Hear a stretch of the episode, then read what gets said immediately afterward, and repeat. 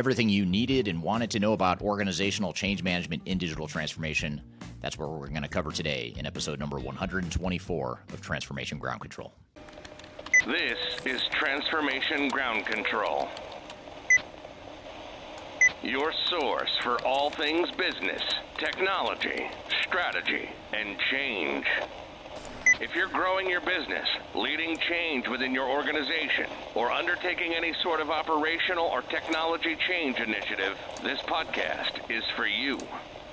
This show covers what you need to know about digital transformation, organizational change, operational improvement, and business growth.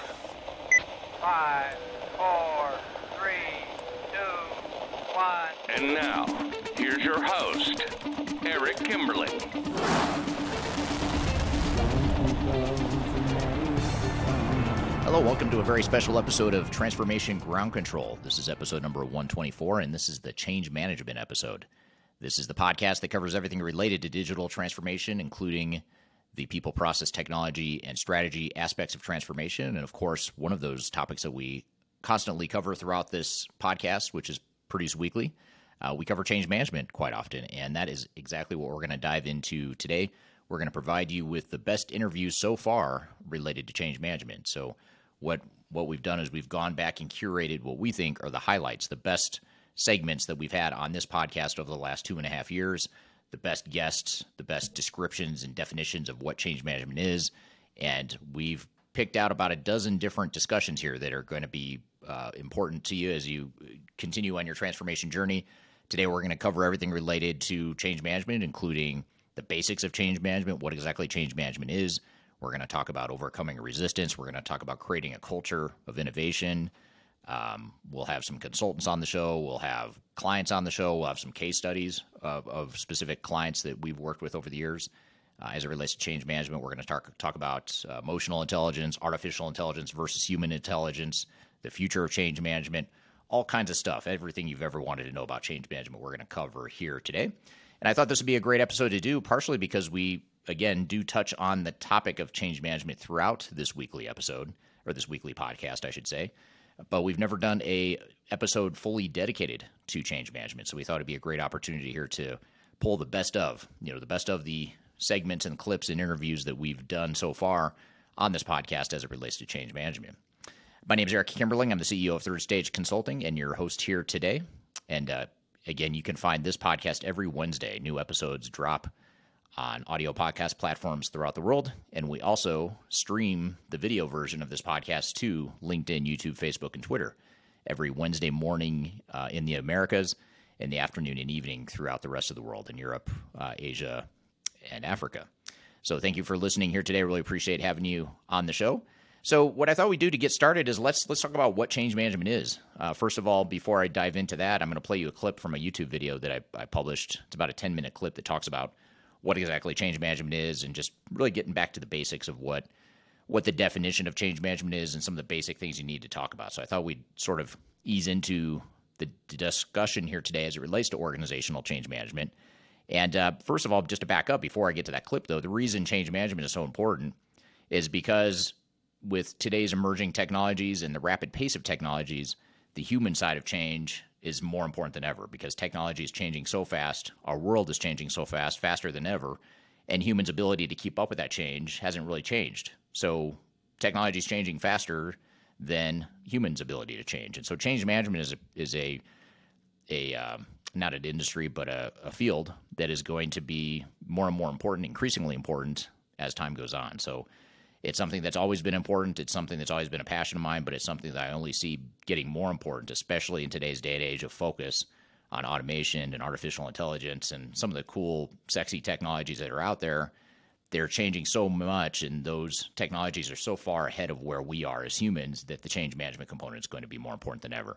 So that's the backdrop of why change management is so important and why we wanted to dedicate an entire episode of this show to organizational change management. But to get started, before we get to some of the guest interviews and playing you clips of the interviews, I thought what we'd do is play you a clip from my YouTube channel. It's a short video I published just a couple years ago that talks about what is change management. It's a really basic sort of a change management 101 sort of a video, and I thought that'd be a great way to ease into it. So let's play that clip first, And as we're going through these discussions here today, by the way, we're going to include links to the full episode that features each of these discussions. So as we get through each of these guests and as I play you some of these clips and partial clips from these interviews, we'll also include a link below. So if you want to go listen to the entire interview or that entire episode, you'll have a link to go directly to that conversation if you want to dive into it. If you find a guest that's particularly appealing to you, or there's a topic that's particularly appealing to you, but we don't play the whole clip here today, you can go listen to the entire interview via the clips or via the links below. So be sure to check that out. In the description field below, we'll include that in the notes to this podcast episode. So that all being said, let's jump in and dive in by playing you this clip of what is organizational change management. The thing with change management is that there's no one definition. There's no one standard way that change management is defined. And so I like to keep it really simple and define it on the surface as anything that is required to change people and to change your organization, to change your culture, anything to do with the people and human side of your business, anything to change that is what organizational change management is. So I'll talk in a few minutes in this video about what some of those tools and mechanisms are to change people. But the other part of change management is how to keep those people aligned. How do we keep our organization aligned and not just understanding what the change is, but being aligned on what the change is and why it's happening and what it means to all of us. So in a nutshell, if I were to summarize a starting point of what change management is, it's anything to do with changing people, getting them aligned, and ensuring that the organizational and human aspect of your transformation is being addressed.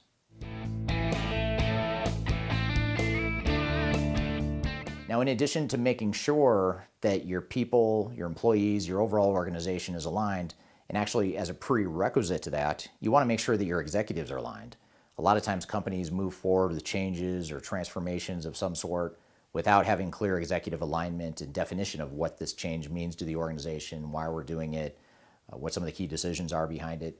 So our executives and also the key stakeholders within the organization need to be aligned on what this change is and how it's going to affect our overall organization. As an example, a lot of times we'll be hired by clients that will say, we want to standardize our business processes across the entire world. We're a global company, we want standard processes, we want everyone to act like one company. But what they don't realize is what the detailed decisions are behind that. What are the decisions that need to be made on what that exactly means to act like one company? Are there any exceptions to that? Is it a all or nothing type proposition, or are we somewhere on a spectrum? Those are the types of things that a lot of times executives and stakeholders aren't aligned on. And when they start the transformation and then hand it off or expect the rest of the organization to follow, there's a lack of clarity and there's confusion around what that really means. So it's really important to define a framework and sort of a skeleton of what the change is, make sure that the executives and stakeholders are aligned on that skeleton so that we can continue to flush out the details with the rest of the organization going forward.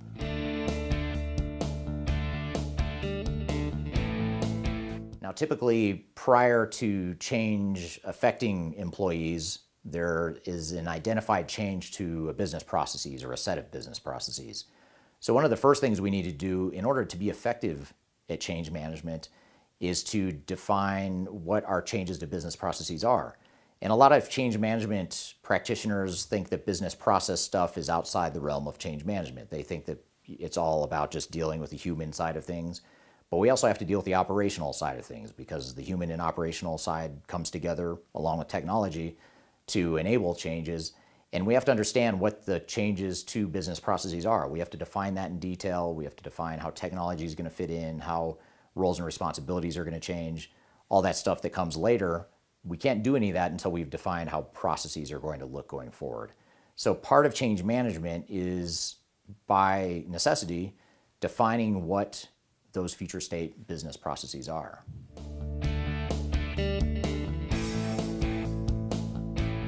So once we've defined what the business process changes are, we inevitably lead to the conversation of how are people's jobs changing. If I typically had responsibility for a certain amount of work and you're going to take some of that work away, or you're going to add to my workload, or you're going to give me a new technology to do my job, or you're going to take away a spreadsheet that I've always used and obsessed over for 20 years, my job is changing, and I need to understand what those changes are. And we as a change management team need to understand what those changes are so that we can communicate to people and help them transition through that change. Now, the thing about designing roles and responsibilities is that different people are affected and impacted differently. We work our way down from company-wide changes down to business units or locations, down to departments, down to individual work groups, and ultimately individuals. And we define what the changes to roles and responsibilities are for all of those different people. And a lot of times people think of change management as more of a shotgun approach, where we just take a high-level view of what the changes are. We send out some emails, we tell the management team, and we call it good. But we have to get down to the real micro level of understanding how one individual person and each individual person's job may be changing. So that whole definition of roles and responsibilities is a critical component of change management. Now, an often overlooked and hard to understand aspect of change management is culture. What kind of culture is it that you're trying to achieve with your organization? Are you trying to change your culture? Are you trying to become more of a flexible organization? Are you trying to become more of a customer-centric organization, a more efficient organization? Whatever the general type of change you're going through is going to have an impact, or should have an impact, on your culture. And in order for us to change the culture, we have to change the people. And in order to change the people, we have to change the culture. So it's sort of a closed loop cycle. And so change management has to take culture into account, and we have to figure out what are the things we can do to start to bend the culture and start to influence the culture, recognizing that it's not going to happen overnight. And if we're trying to achieve a certain future state, it's going to take years or maybe even longer to get there, but we can start influencing that culture and directing people in that direction now. Now, the younger of a company you are, the easier cultural change typically is. If you're a more established organization with highly tenured employees, it's going to be a bit harder to change that culture. But regardless, you still want to define what that culture is, and cultural change is a core component of change management.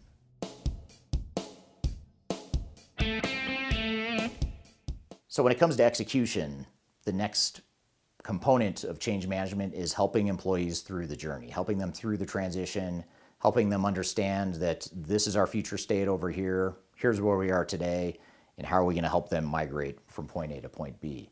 And so it's really that execution part of defining how is it we're going to help each individual person in each individual work group transition through the change throughout the organization. And again, this is going to be something that's tailored to you. Every change management plan and strategy and approach should be tailored for your organization. And watch out for cookie cutter approaches, because cookie cutter methodologies and tool sets typically don't work, because they're cookie cutter and they aren't unique to who you are and who you're trying to become. So defining what that transition plan is and what the overall change transition plan is going to be is a very core and important part of what organizational change management is.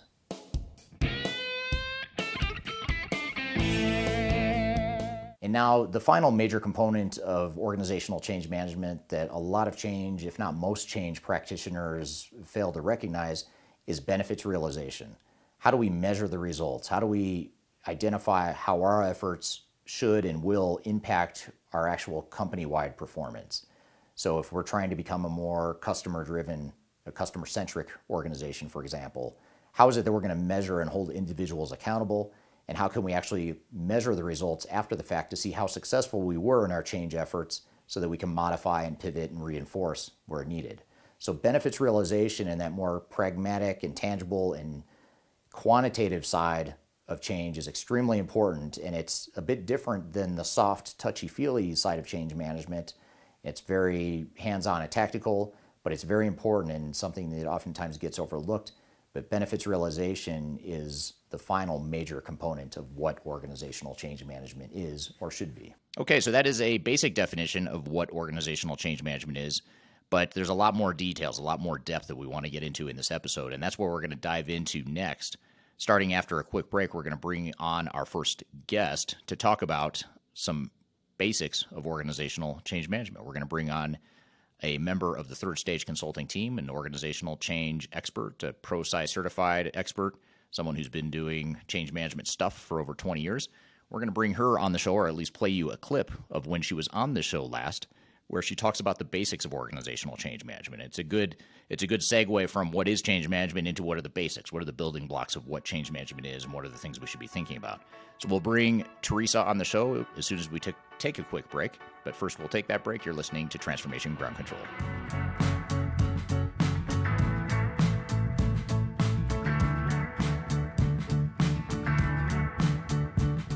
If you are aiming for transformation success, turn to Third Stage Consulting Group. Third Stage's independent and technology-agnostic consulting team helps clients define their digital strategies, define their roadmaps, and manage their transformations. With offices in the US, Europe, and Australia, our team helps the world's most forward-thinking organizations through their transformation pitfalls and risks. If you are embarking on a digital transformation or business change initiative, contact Third Stage Consulting to see how we can help you reach the third stage of transformation success. Learn more about us and download independent reports, videos, and other best practices at thirdstageconsulting.com.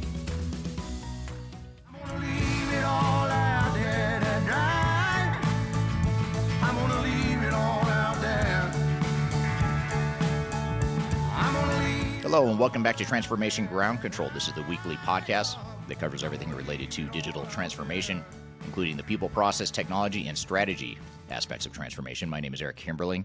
You can find new episodes of this show every Wednesday on YouTube, LinkedIn, Facebook, and Twitter, as well as on audio podcast platforms throughout the world. So be sure to check us out if you don't already and subscribe to the show. Leave us a comment, review. We'd love to hear your feedback. So we've talked about what change management is, but now let's dive into the basics of change management, start to unpack it a bit more. And this next interview that I'm going to play you a clip from was back from episode number 105 of this particular podcast. I'm sorry, not 105. It's episode number 29. I'm way off. I'm looking at the wrong notes here.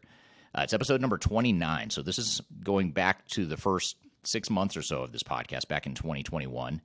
And it's a timeless interview because in this interview with Teresa Richardson, who is a senior manager of strategy and transformation here at Third Stage Consulting, she was on the show just to talk about the basics of organizational change management. So it's a really good way to understand some of the fundamental building blocks of what should be included within a change management program and plan and strategy. And it was great to have her on the show. And this episode number 29 was a great one because she did dive into some of those basics of change management. So let's roll you a clip from that interview from a couple of years ago, back from 2021, and we'll come back after the break. And again, if you want to see the full interview with Teresa, we're going to play you a clip right now, sort of a highlight of that interview. But if you want to see the full 1 hour-ish interview with her or any of the other guests on the show, check the links in the show notes below, because the links will take you directly to the episode and the full interview for each of these guests. So episode number 29 is the one that Teresa Richardson was on, talking about the basics of organizational change management. Let's roll that clip. I guess a follow-up question to why change is so important. You know, why is it so hard? Why do so many organizations struggle with change in general, especially as it relates to the human component? I honestly think that, and again, I believe people don't come to work wanting to do a bad job. I just think that the education and the awareness of what it really is isn't there. So even the conversation I had today with a client, he came from Michigan. He understood, manufacturing and the importance of getting in early, making sure these changes are identified and we have plans to do them. But a senior level management wasn't as passionate as he is at this point to address those issues. So getting the awareness of what change management is and how to implement, when to implement, and the best mitigators around the problem that we can come up with is why I feel people don't engage soon enough. It's when you have the initiative rolling of process and technology and things aren't really moving to where they need to go, and they ask why. Why is this happening? And then at that point, yes, we come in and we help, but it would have saved, to your point, time, money, resources had we gotten in earlier. Right. Yeah. And the other thing that does, that approach that you're advocating of getting in earlier and addressing change management earlier, is you get to see how big the bread box is. How much of a change or an impact is this really going to have I think a lot of times companies think, well, let's just wait until we get closer to go live and we think about training and doing some of that downstream stuff, but they don't, but by then you've already walked into a mess of organizational challenges and pitfalls and risks. Especially if you're merging cultures. So, you know, you think that, okay, we have the best culture, but guess what? Those two other merger companies think they have the best culture. They have the best processes. So right from the onset, even in planning phase, you have a mindset that goes against what you're trying to create, which is one cohesive organization. So if you're only looking at the nuts and bolts and the process steps and trying to figure out, you know, which you need to follow as an organization, you miss all of those nonverbal cues, those unspoken attitudes and perceptions that once you do create a process or technology that you're going to have to address. You have to address it, unless again, your process is 99.99% automated, people are involved and you need to address the people factor. So you just can't get around it, or you're going to pay now or pay later. Right. So pick your poison. Right. Yeah. Well, let me play devil's advocate. I'm going to talk about a process that I might automate 99.99%. And you can tell me if there's a change impact here or not, but let's just say I'm using, you know, artificial intelligence or robotic process automation, you know, one of these really cool technologies that are, you know, offered as a standalone or they're integrated within, you know, enterprise technologies of different sorts, game-changing stuff that could totally streamline a process or an operations. Does that mean that change management won't be important in that case, or how would change, if so, if it is going to be important, how would change management fit into that, something like that? So I guess let me ask you a question. So you have a process that's evolved to become more efficient, more automated, et cetera, right? So you've grown to a level. Now you need less people, but you're going to need people. So when you're trying to get to that next level of generation or growth, it's not going to happen automatically. You're still going to have people involved. You're still going to need to understand, you know, what were the barriers? What were the problems? You know, what are the best opportunities, the best practice, et cetera? What are the results? How do you interpret the results? Do these results make sense to the people involved? So there's still a component of people if you want to continue growing in your practice. Now, if you don't and you just want to level and, you know, stay there stagnant forever, I would say, you know, maybe you're going to have to figure out, is the button to push by the human in the right place every time? I don't know. Right. But, right. I mean, so I liken change management to dinosaurs, right? If you don't change, you're going to end up dying out. If you don't evolve, you got to keep moving. And in business today, it's so quick, and the speed is mind-blowing sometimes. And if you're not capturing that, the change in the people, process, technology, you're going to miss out. So our markets are driven by competition. You have to have a competitive edge. And honestly, from what I've seen, the competitive edge is our people. We have to give them the respect and the due diligence to understand, how can we not only make our process and technology better, but how can we make our people better? How can we involve them? How can we grow ownership, accountability? Because they're the ones at the end of the day that produce the results. Right.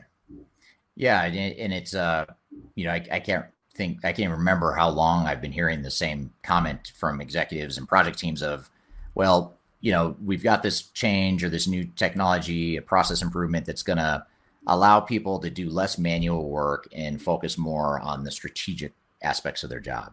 Mm-hmm. And it sounds good in theory, and maybe you plug in a number in your business case that somehow quantifies that. But what does that mean? You know, if I'm an employee and you're bringing in artificial intelligence or any sort of technology to automate what I'm doing, and you're taking away some of my manual work that's low value, what does that mean for my job? Am I going to what am I going to fill my time with if I'm not spending half my time doing manual stuff or whatever the case may be?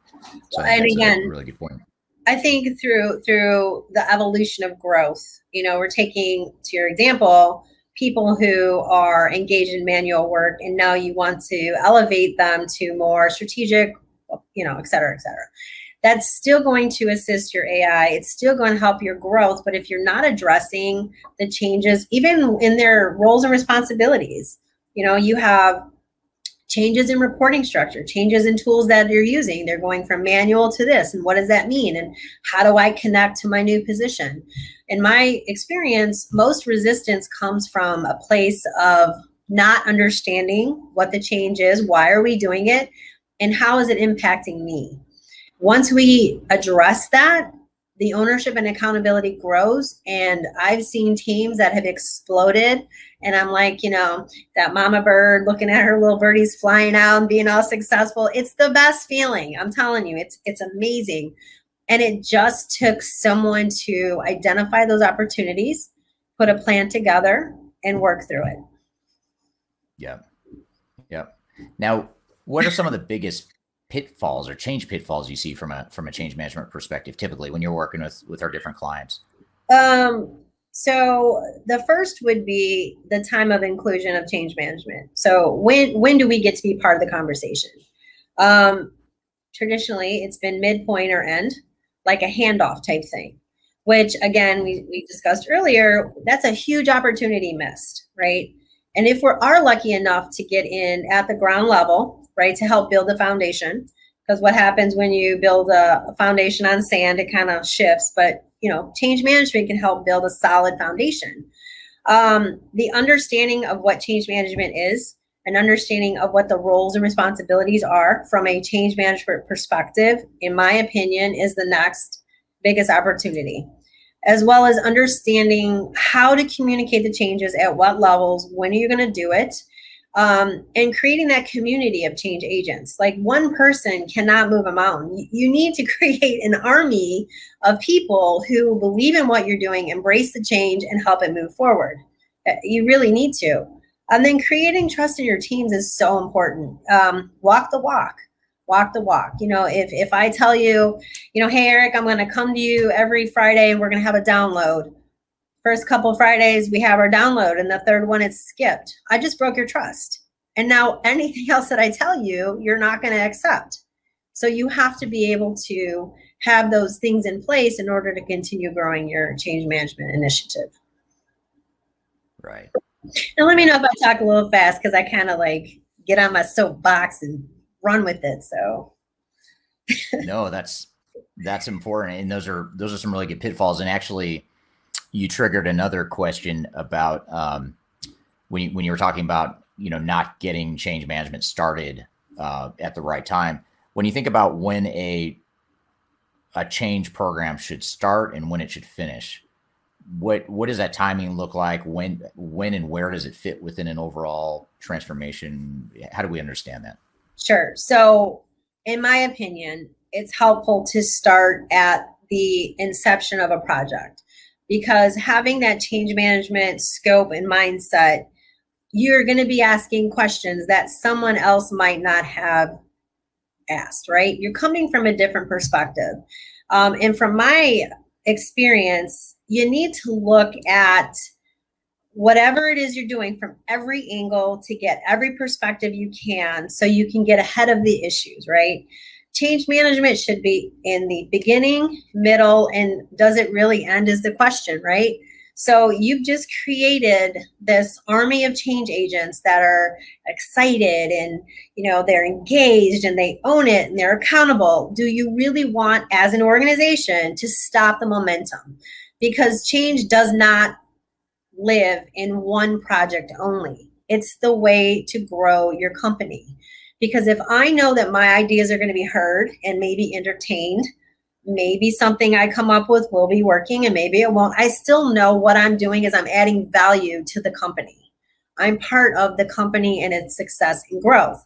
If you cut that off at the end of a project, you're really doing a disservice to yourself, because right. Human equity or human capital is what builds great companies. Right.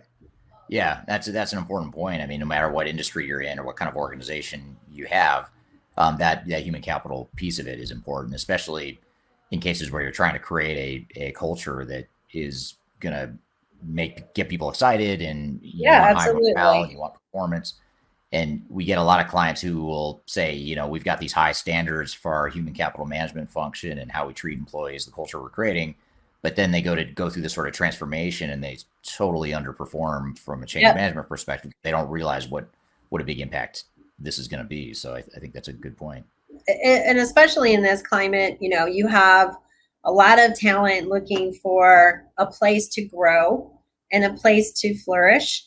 And there's a lot of opportunity. So companies, in my opinion, should capitalize on that and create atmospheres of inclusion. And we want to hear your ideas because, you know, like I said before, one man cannot move a mountain. It takes a team of people to work together, to understand the challenges, put solutions in place, and make it happen. So. Right. Yeah. And that's not always easy work. Yeah. Yeah. None of this is easy work. Otherwise, I guess more people would do it and more people would be successful at it. Okay. So that's just a taste of what we talked about with Teresa Richardson when she was on the show. Teresa, again, is a senior manager of strategy and transformation at Third Stage Consulting. And we had a great conversation that continued on beyond what I just played you, by the way. If you want to hear that whole episode, check the links in the show notes below or the description field of this podcast episode. We've included a link directly to that full interview if you'd like to go watch that episode and dive into more detail about the basics of organizational change management, but hopefully that gives you a flavor of what some of those basics are in the meantime. So when we come back, we're going to continue this best of discussion, the sort of compilation, this curated set of interviews as it relates to organizational change management. And we're going to bring on a very high profile guest within the world of change management. I think all of our guests are high profile, but this one in particular in the world of change management, someone that's very well known. Someone that works for a training organization that's very well known, and many of you listening might be certified in this particular program. I'll give away the secret of who that is when we come back from a quick break. But first, you're listening to Transformation Ground Control. We'll be right back. When I wake up, well, I know I'm gonna be the man who wakes up next to you. Are you looking to stay ahead of the curve in the ever-changing landscape of digital transformation? Then you need our newly released 2023 Digital Transformation Report. This comprehensive report covers the latest trends, technologies, and strategies to ensure your digital transformation is optimized for success. The 2023 Digital Transformation Report is packed full of proven methodologies and insights from experts in the independent digital transformation field. You'll also receive practical insights on how to implement digital transformation strategies within your unique organization. This free report is available for download on our website at thirdstage-consulting.com under our Thought Leadership section.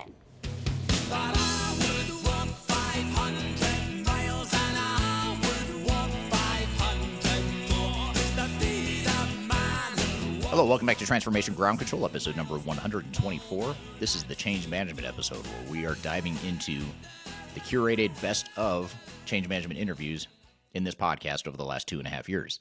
And this was a very, it wasn't difficult to find the content. It was difficult to narrow down the discussions to the ones that I thought were the best ones over the last 2.5 years. And this one we're going to get to next, though, was sort of a no-brainer. It's someone we almost had to include on this episode. It wouldn't be a complete episode if we didn't include this person. And many of you may be ProSci certified. You may be familiar with ProSci. If you're not certified, ProSci is an organizational change management training and certification program and company. And back in episode number 55 of this podcast, we had Tim Creasey, who's the Chief Innovation Officer of ProSci. So in other words, he designs much, if not all, of the training materials that ProSci puts out and uses for certification courses. And we had him on the show back in episode number 55 talking about the future of organizational change management. Sort of wanted to talk about not just what is change management, what are those building blocks and the basics of it, but where are we headed with change management? Why is it so important? And how is change management going to look in the future? And it was a great conversation, and he's someone I would definitely like to have back on the show again to continue this conversation. But we had a great conversation back in episode number 55. So let's roll part of that clip with Tim Creasey of ProSci talking about the future of organizational change management. You know, maybe just to start, you know, when you look at the ProSci program, and you guys deal with these organizations all over the world. And by the way, before I get into this question, and this relates to a comment here that's on LinkedIn. You guys are you offer this on a global scale, right? As far as the training, we've got a comment here that ProSci needs to step into Africa, but I believe you can get certified from Africa. Can you not? Yeah, ProSci has, again, humble beginnings, right? In a small warehouse in northern Colorado is kind of where I started. We now have a physical footprint in Canada, Australia, New Zealand, the Caribbean, Latin America, and Spain and Portugal. But there is an affiliate network around the entire globe where you can access ProSci training programs. So within Africa, we have several partners. And if you Google ProSci Global Partner Network, you'll track down information about Cedar and Change, our friends that are down that way. Great, great. So I guess just to jump into here about, you know, the problem statement that you guys are trying to solve with ProSci, and that is that the change is hard in general. Or if this was easy, you and I probably wouldn't be in business, quite frankly. You and I would probably be doing, you'd be in economics, and I don't know what I'd be doing, but it wouldn't be this probably. So change is hard, and organizations struggle with it. Why is that? You've seen so many organizations, you've certified so many people that are thirsting for learning about change, but why is it such a difficult discipline? Well, I think it gets back to that notion, and I've been talking about the two sides of the change coin, right? That there's a technical side of every change where we design, develop, and deliver a solution that meets the need, the issue, the opportunity in front of us. You do a lot of work with your clients doing ERPs, right? That's one flavor of technical solution. CRMs would be electronic health records in a hospital, merger, acquisition. Even a new value system is a technical side of a change, right? Mm. The people side of the change is how do we get people to embrace, adopt, and use whatever that solution is. And although in this change discipline, if you've been a practitioner and you hear it called the soft side of change, you know, it just makes your skin crawl, right? Because I think the reason it's hard, Eric, is that this is the harder side of change. The technical side of change can be incredibly complex. Merging two big organizations, absolutely. There's technical complexity in terms of pulling this financial systems together, branding, blah, blah, blah. The real hard side of the change is getting people to step into this new way of working. It's helping individuals navigate, step out of where they are today, step through whatever that transition, the liminal movement is going to be, and step into that new way of being. And so I think the reason it's hard is because the people side of change is the harder side of change. Now, historically, in a value system where your employees were incented for just, you know, asking how high when you told them to jump, you know, predictability, consistency, that was the value system historically. Change was easier then because the values aligned with what asking somebody to do something different. But new value systems over the last 20 years, the emergence of, you know, the interaction economy out of the service and knowledge economy, these things have all amplified the people side of change as something that we cannot just leave up to giving the right commands. But it's really around helping people navigate that journey.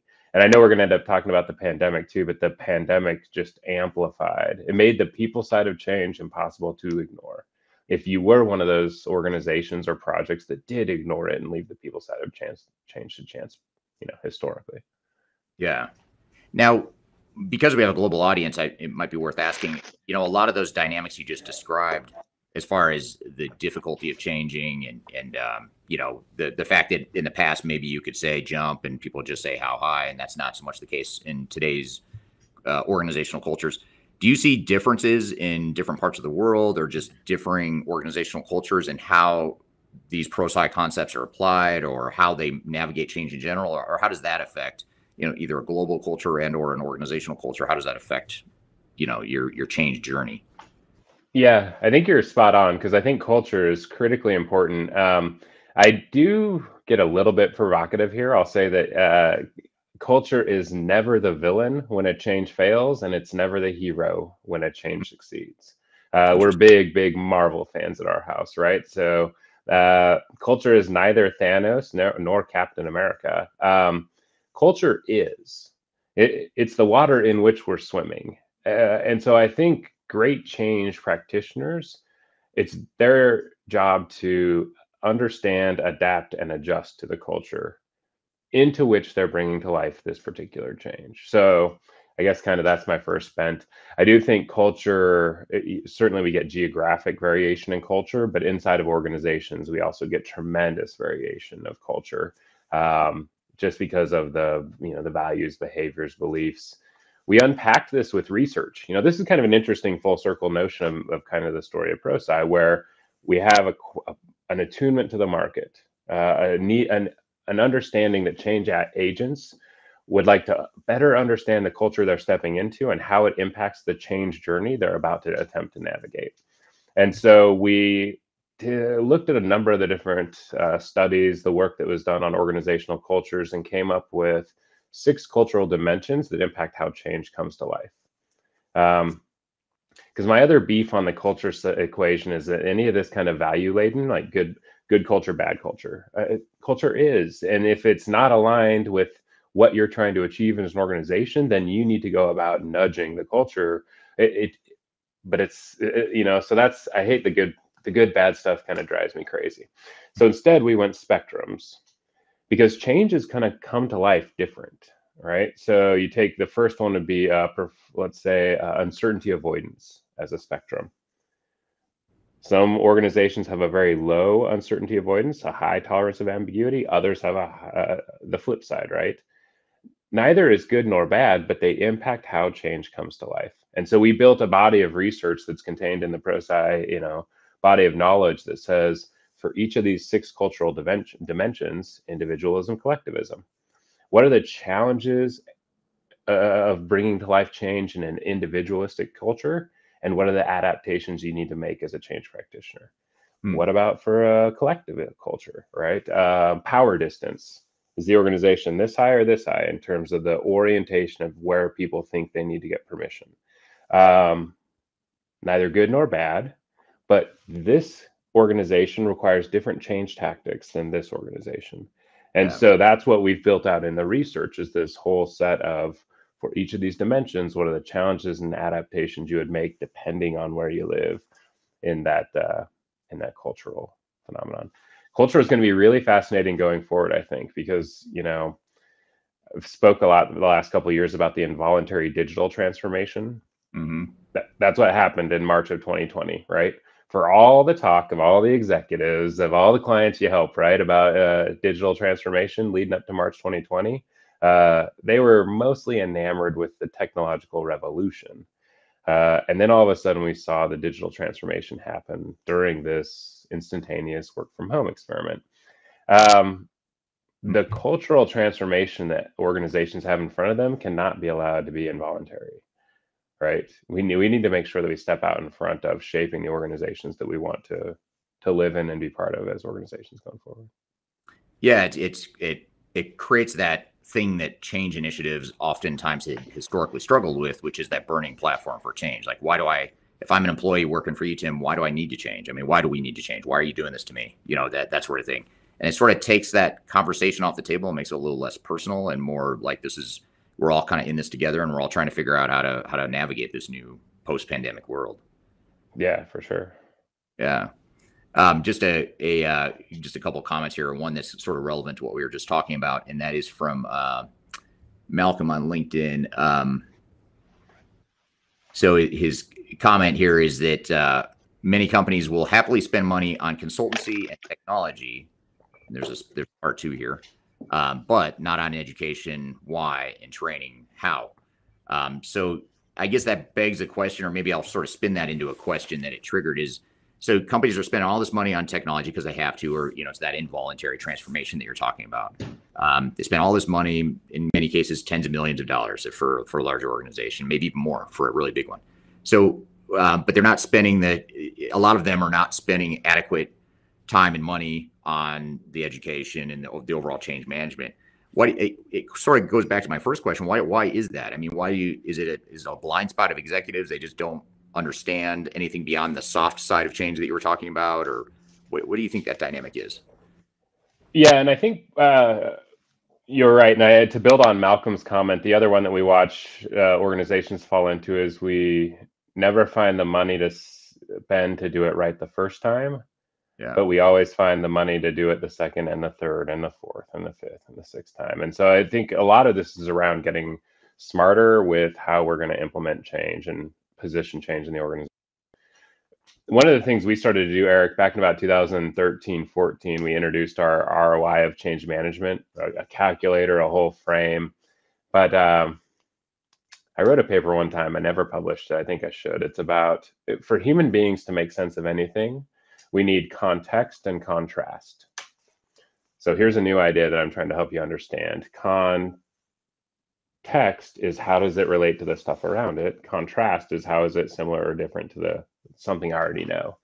And I think when we talk about the value of change management, we've unfortunately done it in absence of the context of the real value it's going to create. Hmm. And so we started to really work to shift this language to, I started using the phrase people-dependent project ROI.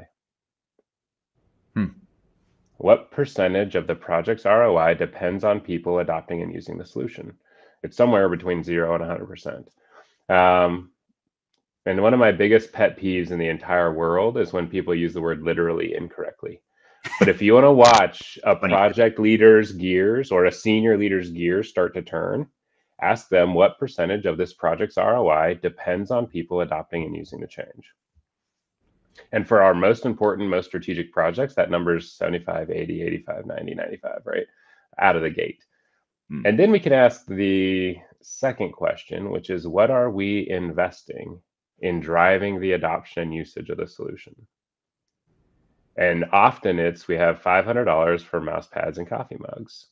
And so we've created that cognitive dissonance, right? That so much of the value of the change depends on adoption and usage, but historically we've not right-sized our investment in supporting the adoption and usage of that change.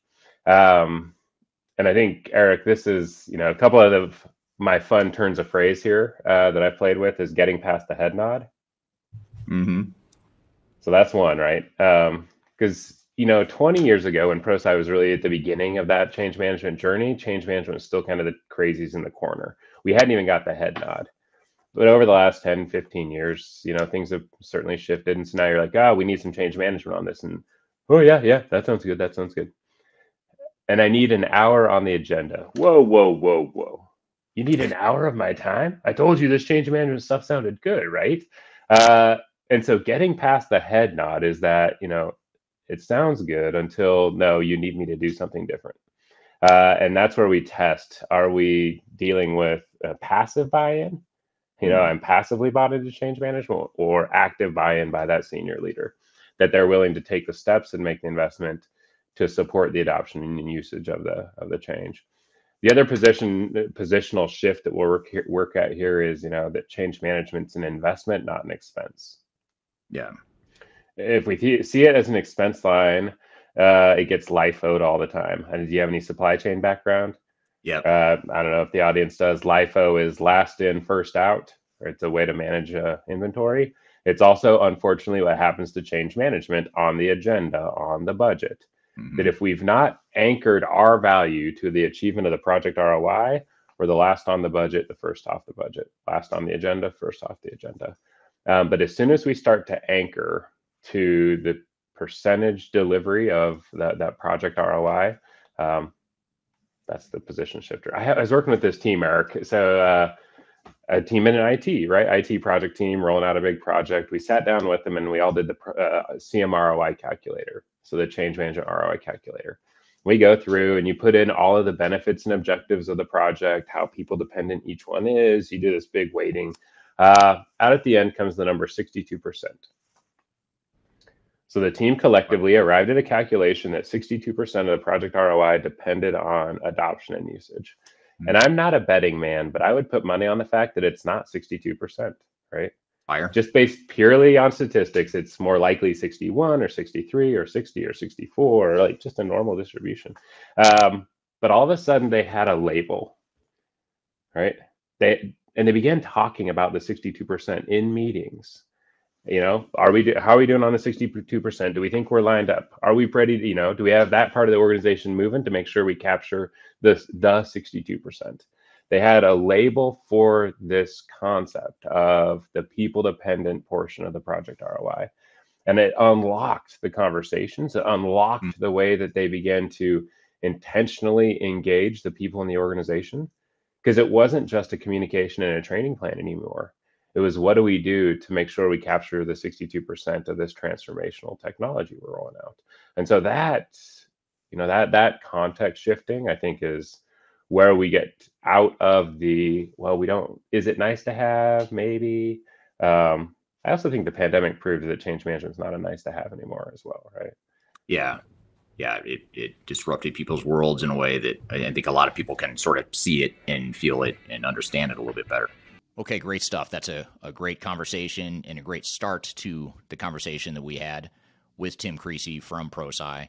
And if you want to watch that full interview, you can go back to episode number 55 of Transformation Ground Control, this very podcast, and you can watch that entire hour-long interview. I've also included a link in the description field below in the show notes of this podcast episode, so be sure to check that out. If you want to hear the whole interview, you can go directly to the links in the description field below. But Tim Creasey from ProSci, thank you for being here. Appreciate it having him on the show, talking about the future of organizational change management. Now we're going to continue this change management thread in discussion for the next bit, and the next discussion we're going to have is actually a client of Third Stage Consulting, the first of a couple clients that we're going to have on the show.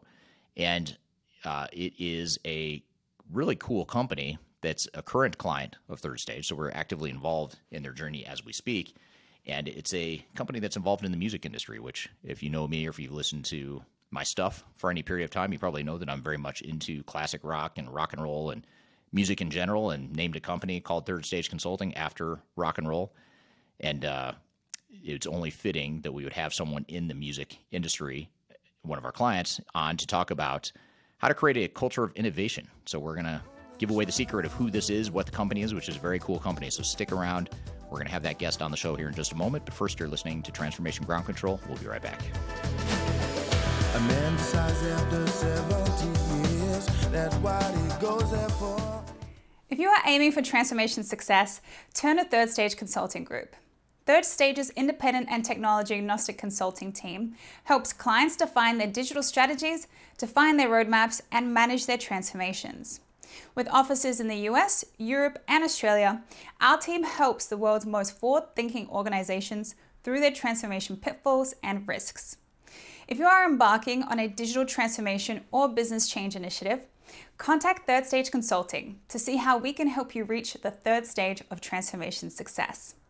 Learn more about us and download independent reports, videos, and other best practices at thirdstage-consulting.com.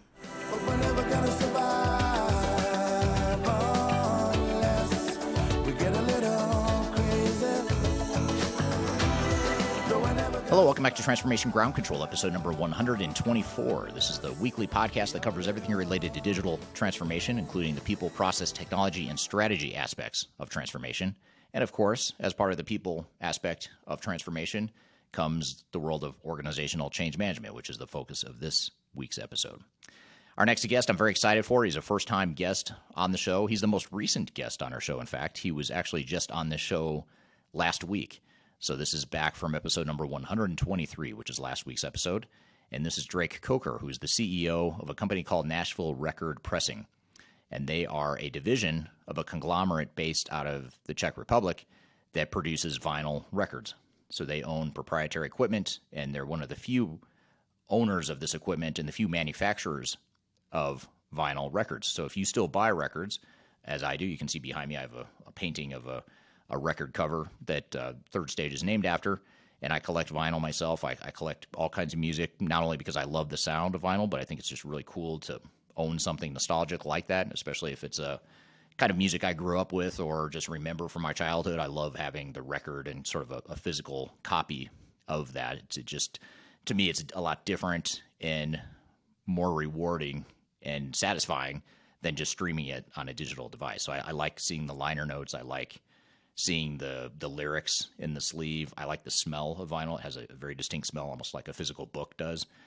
So there's just a lot of sensory overload that I get from listening to vinyl. So very cool to have this company as a client, Nashville Record Pressing, and even cooler to talk to their CEO, who's a very visionary person, and he's taking an industry that is somewhat nostalgic and you could even argue outdated, even though vinyl is making a bit of a comeback, especially in the indie music scene and whatnot. But it's still an industry that's been around for a long time, and it hasn't changed a lot. But the CEO of Nashville Record Pressing is creating a culture of innovation. And so we thought it'd be great to chat with him about the current journey he's on right now and what he's doing, not just from a technology perspective, but more importantly, from a people and organizational and culture perspective to create that culture of innovation. So this is Drake Coker, the CEO of Nashville Record Pressing. Let's roll the clip with him. So let's talk about this topic here that I think this was your idea, actually. The words digital transformation is dead, I think, is your idea. And I love it because it's controversial. I think it makes you wonder, well, what in the world do you mean digital transformation is dead? And that's what we're going to get into. But I also like it, too, because it's sort of a riff on the rock and roll, rock is dead quote from the Doors or the Who, insert rock band that quoted that phrase here. Long live rock, rock is dead, long live rock, that whole controversy that's been going on for decades sort of fits in here with digital transformation. Is digital transformation dead? I'd be curious to hear from the audience. Do you think digital transformation is dead? Do you think the way we've been doing it is sustainable? Is it the right way? Is there something else that's on the horizon? I'd love to hear kind of the audience feedback here. And before I ask you maybe to describe what you think around this whole thread of digital transformation being dead, Drake, I want to turn to the audience real quick and just recognize where some of the people are joining from today. We have people joining from all over the world, as I mentioned earlier. Los Angeles, your old stomping ground, Drake. We have someone from Los Angeles, Denver, Colorado, Pakistan, India, Denver, Colorado again, UK, Vietnam, Naperville, Illinois, Ethiopia, India, Egypt, Doha, Dubai, Dallas, Texas. A lot of global participation here today. So thank you, everyone, for joining and being part of this digital transformation community here today. And if you have any questions for Drake as we get going here, I'd love to hear your comments. And I'd also love to hear comments about, is digital transformation dead? And for that matter, is rock dead? Is vinyl dead? I don't know. There's a lot of questions we have here, a lot of unanswered questions. But maybe just to get started on this whole thread, then, Drake, your vision for Nashville Record Pressing is to be more than a record pressing company. Tell us a little bit about the longer term vision of the company and what is it you're trying to build? And you and I have talked a bit about this in our client related work, our client and consulting relationship. But tell us a little bit about the vision of the company and what is it you're trying to do and what is it you're trying to build? Yeah, so let me see if I can do this rather briefly. Frankly, the goal for NRP is to be the best record pressing plant in the world, and perhaps the best record pressing plant that's ever existed in the world. Inside of this group that we're very fortunate to be part of and in service of the group's success.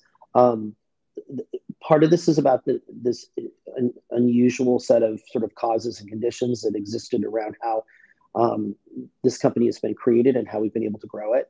And then part of it's about sort of what's going on specifically around vinyl and in the world. And then some of it's also about sort of what's going on in the world in terms of technology. And even digital transformation. And so putting those things very quickly together, we are absolutely a startup, but we are a startup that has been unbelievably blessed from the beginning with capital support. We're in a situation where we have literally years of runway in front of us where every record that we produce is already pre-sold and wrapped up inside of capacity agreements that we have across the group with our larger customer. We have all kinds of operational and technological support. We have access to vinyl record presses, which is a very rare thing. And so we've had this confluence of events where, yes, we're starting this thing from scratch, and obviously everything that we do has to be built.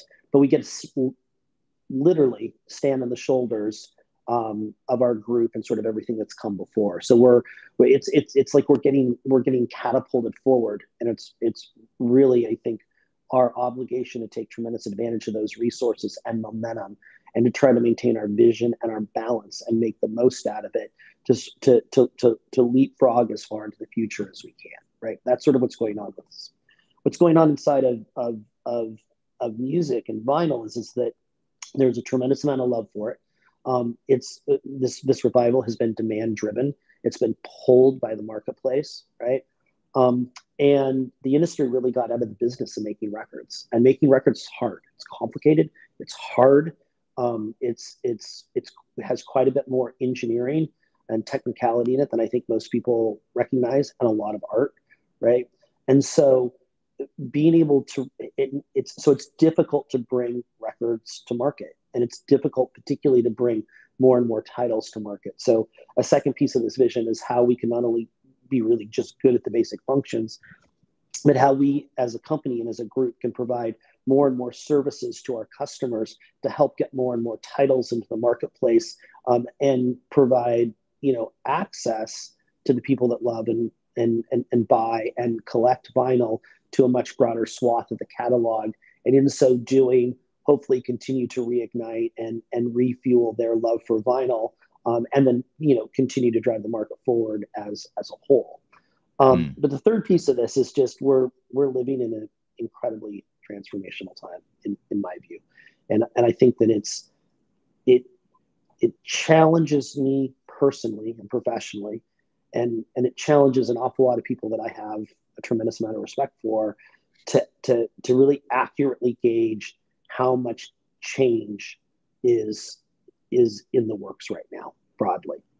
And I think that if you can look it squarely in the face, there's an opportunity and probably in my situation, a responsibility to ask some big questions, which is not only how far can we go, but more importantly, in what direction do we want to go? And what are we actually trying to create, right?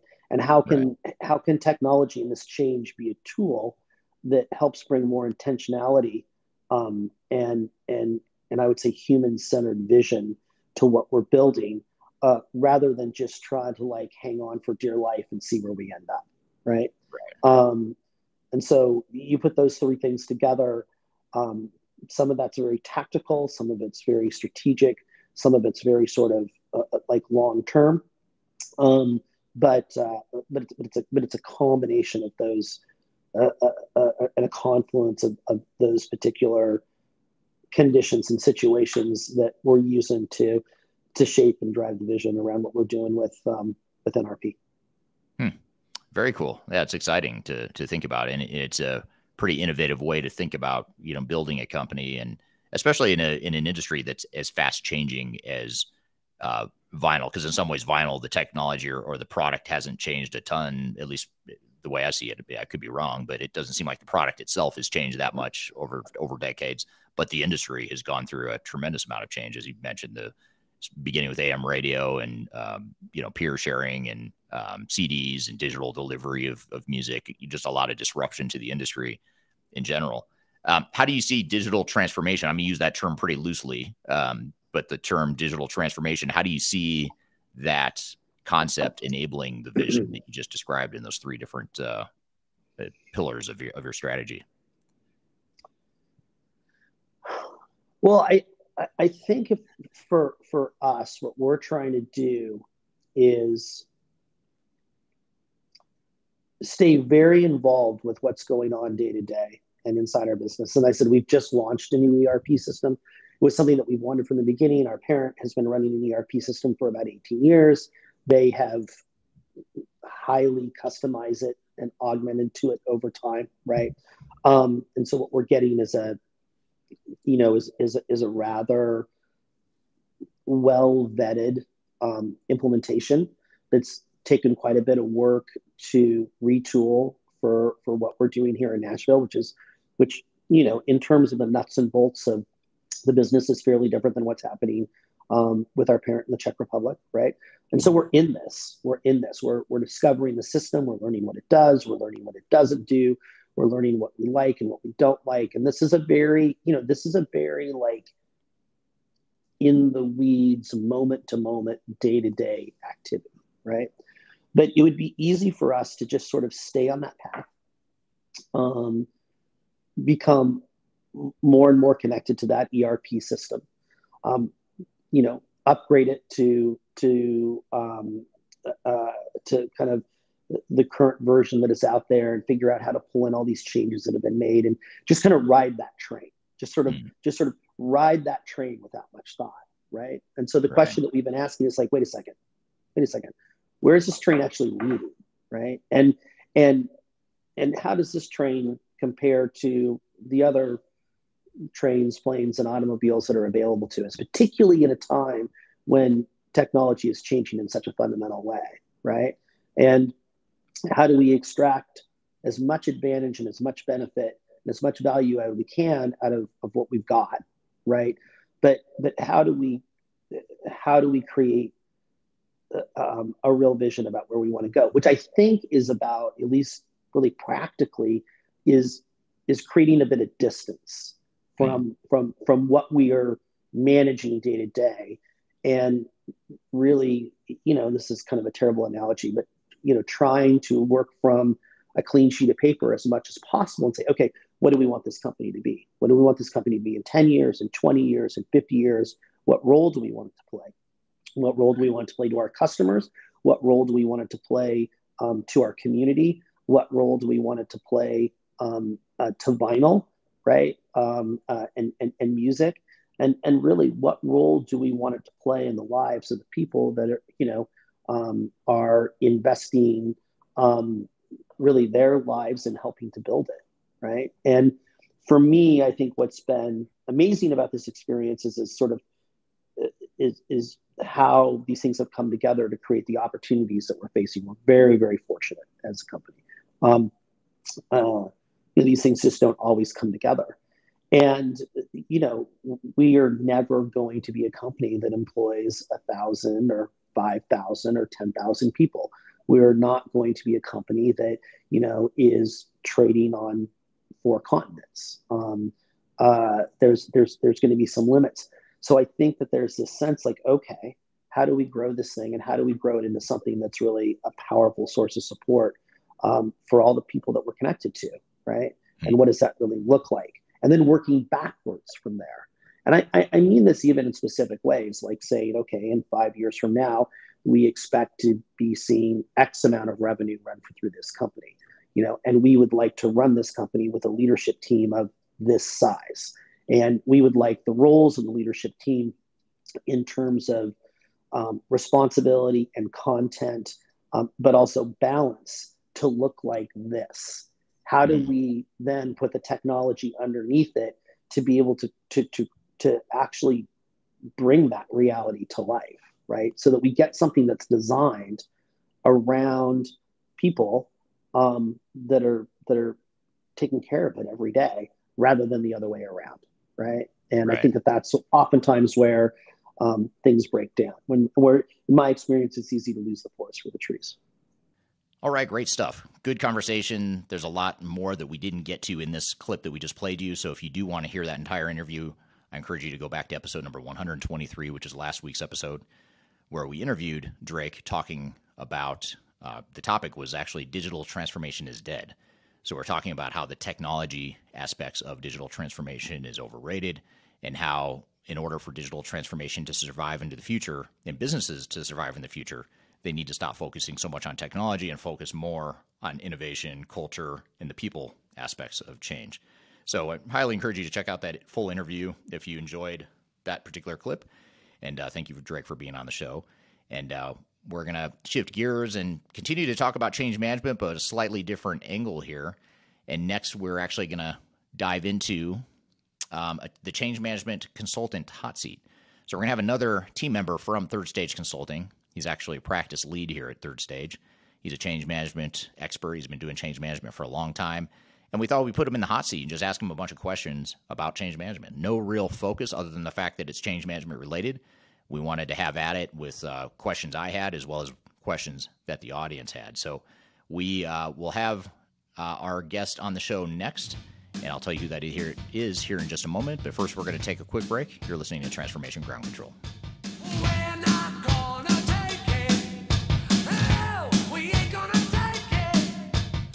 If you are involved in any sort of digital transformation or business change initiative, you will want to download the 2021 Digital Transformation Report.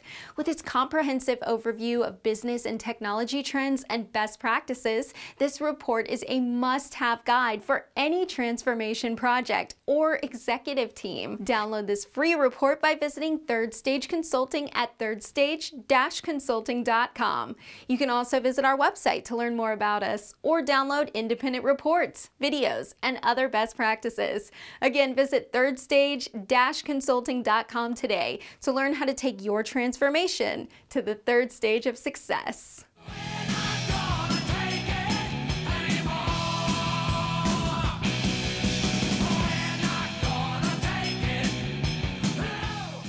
Hello, welcome back to Transformation Ground Control, episode number 124. This is the very special change management episode where we are playing you the best of change management interviews and discussions in this podcast. Our next guest is actually someone you're going to see again later in the show. In fact, the next segment after this one, you'll see him as part of a panel discussion. But this is Nate Stroeher, and Nate is a practice lead here at Third Stage Consulting. And in addition to being a practice lead, he is focused very much on change management. That's sort of his background, and his biggest strength as a consultant is helping organizations with the people side of change management. And we thought it'd be great to have him on the show. This is back in episode number 65. If you go back to podcast episode number 65, we had Nate on the show just to be in the hot seat. We thought, let's just get a consultant to be on to talk about change management. No real focus in any discipline within change management, but more generally focused, and let's just bombard him with questions, for lack of a better description. So that's exactly what we did. We had Nate on the show. I asked him a bunch of questions, and the audience asked a bunch of questions as it relates to change management. So let's roll the clip, and this is a really good conversation because it's pretty free-flowing, and it covers a lot of ground within the world of change management. So let's go ahead and roll the clip. It really is sitting down and just saying, realistically, where are we and how ready are we for the change? And do we know what the change needs to be, and do we know what we want in the future? Yeah, that's well put. And a lot of the work we do at Third Stage is, unfortunately, is project recovery, you know, things that are either a project has gotten off track or it's headed in the wrong direction or it's completely failed. And we get hired to come in and sort of have a SWAT team come in and fix it, basically. And one of the things we find from a change management perspective is there really two things or two major buckets of recommendation I would add to what you said, Nate, is one is you mentioned the assessment, kind of understanding where they're at, but also prioritizing and understanding where the biggest change risks are. You know, if there's certain groups within the organization that are particularly vulnerable to resistance to change or their buy-in is particularly important. And if we don't get that right, then the whole thing is going to fall apart. So that helps you prioritize and say, okay, if we're going to go attack a certain problem or area, let's prioritize. We can't boil the ocean. Times, you know, too much time has gone by. We're not going to be able to do a full-blown proper, you know, comprehensive change management plan, but we can go in and sort of prioritize and really attack those areas that are either the biggest risks or the biggest opportunity to improve in a short period. The other thing, and this is probably the less popular option, but I think more organizations should really be honest with themselves and ask themselves this, is instead of saying, how do we force fit change management into this time frame, this limited amount of time we have left, maybe you say, we're not going to do that. We're going to actually push out the go live. We're going to take longer to do this. We're going to tell our system integrator, our software vendor to slow their roll. We're going to go to a slower burn rate with them. We're going to cut back their team, and we're going to redirect some of those resources to change management. People don't like talking about that, partly because the system integrators put an enormous pressure on you not to do that because it affects their cash flow, you know, their revenue, and they just want you up and running on technology as fast as possible, regardless of what business value you do or don't get out of it. So more organizations, I think, in my opinion, have to look at that themselves in the mirror and say, this is my organization. This is my business. I'm going to do what's right for me. And that may entail doing the unpopular decision of pushing out a go live and saying, we're not going to go live in 3 months or whatever it is. We're going to go live in 9 months. And we're going to give ourselves that extra time to really get this change management stuff right. Make sure we've got a clearly defined business processes, all that stuff. Because chances are, if you're running late on change management, there's probably a lot of other things you're probably not, you haven't gotten to as well. It's usually not just a change management delay or a change management coming in too late. It's usually, oh yeah, we haven't done, you know, we're behind on testing. We're behind on all this other stuff. So you really want to look at that realistically and say, is that worth the risk? Because you have to quantify that and say, if we completely disrupt our operations and we can't ship product or we can't service our customers, that's a huge cost to us potentially. So let's get that right. So anyway, I just add that to your comments there, Nate. So I guess maybe just to sort of wrap this all up and sort of bring it all full circle, if an organization is either midstream in a transformation or they're about to start a transformation and they're early in the process, regardless of where they are, how do you recommend that project teams get started the change management process? What are some things they could start doing today, you know, from a change management perspective? I think the most important is to actually, the number one step is really sitting down and defining and assembling the right team. And that is making sure you have the right representation, starting at the executive level all the way down. So you know, it's often overused phrase, and I think a lot of people use it without thinking about it, but it's really figuring out who are the best change agents going forward. And that doesn't have to be the person that's the smartest technology-wise, but it's really getting that team together from a leadership point of view and from a functional point of view of the people that are going to be most important to help you drive the change forward, people that use the system on a daily basis, people that understand the business, understand where their function fits into the entire organization, and it's putting together that team. I think the second, the often overlooked piece is communication, and it's really sitting down and developing a method of communicating with the team and with the organization as a whole. And while I think it often has the wrong sound when we say control the message and deliver the message how you want it, I think it's very important to sit down and let people know where you are, where you're going, and to communicate with them regularly and get, you know, take care of the fact or take control of the message so people know here's where we are and here's where we're going and here's how we're going to get there. And then I think third and final step is, again, really sitting down and being realistic on where we are and not sugarcoating it, not saying, well, we think we're here or we think we could get here. Just sit down and say, where are we? And if you're in a, as bad of a position as you are, the more realistic you are in realizing where you are and where you want to be, the more you're going to increase your chances for success, the more you're going to put yourself in a better position to succeed in the future. That was a clip from a conversation back in episode number 65 of Transformation Ground Control, where we interviewed Nate Stroeher and put him in the hot seat to talk about change management and change management consulting.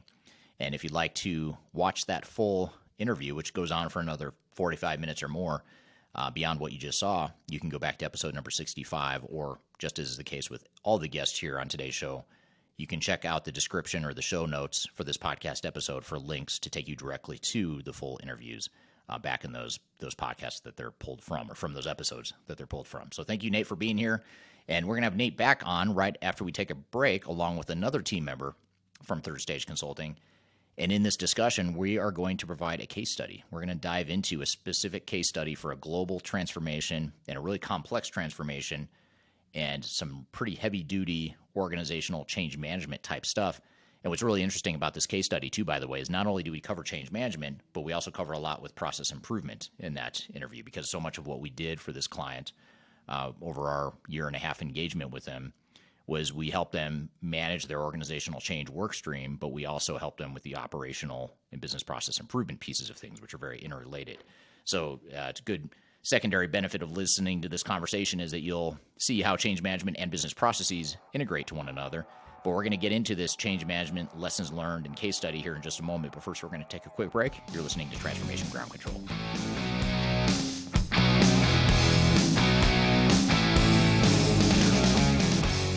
Interested in working for a company that truly values your unique skills and experience? Here at Third Stage, we don't hire based on resumes alone.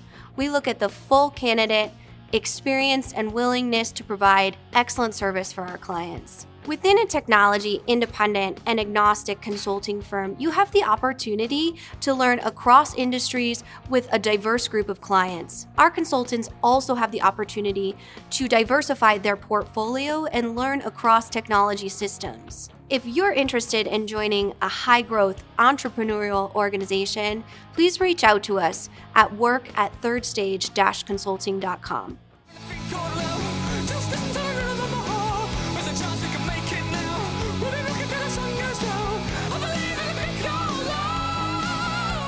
Hello, welcome back to Transformation Ground Control, episode number 124.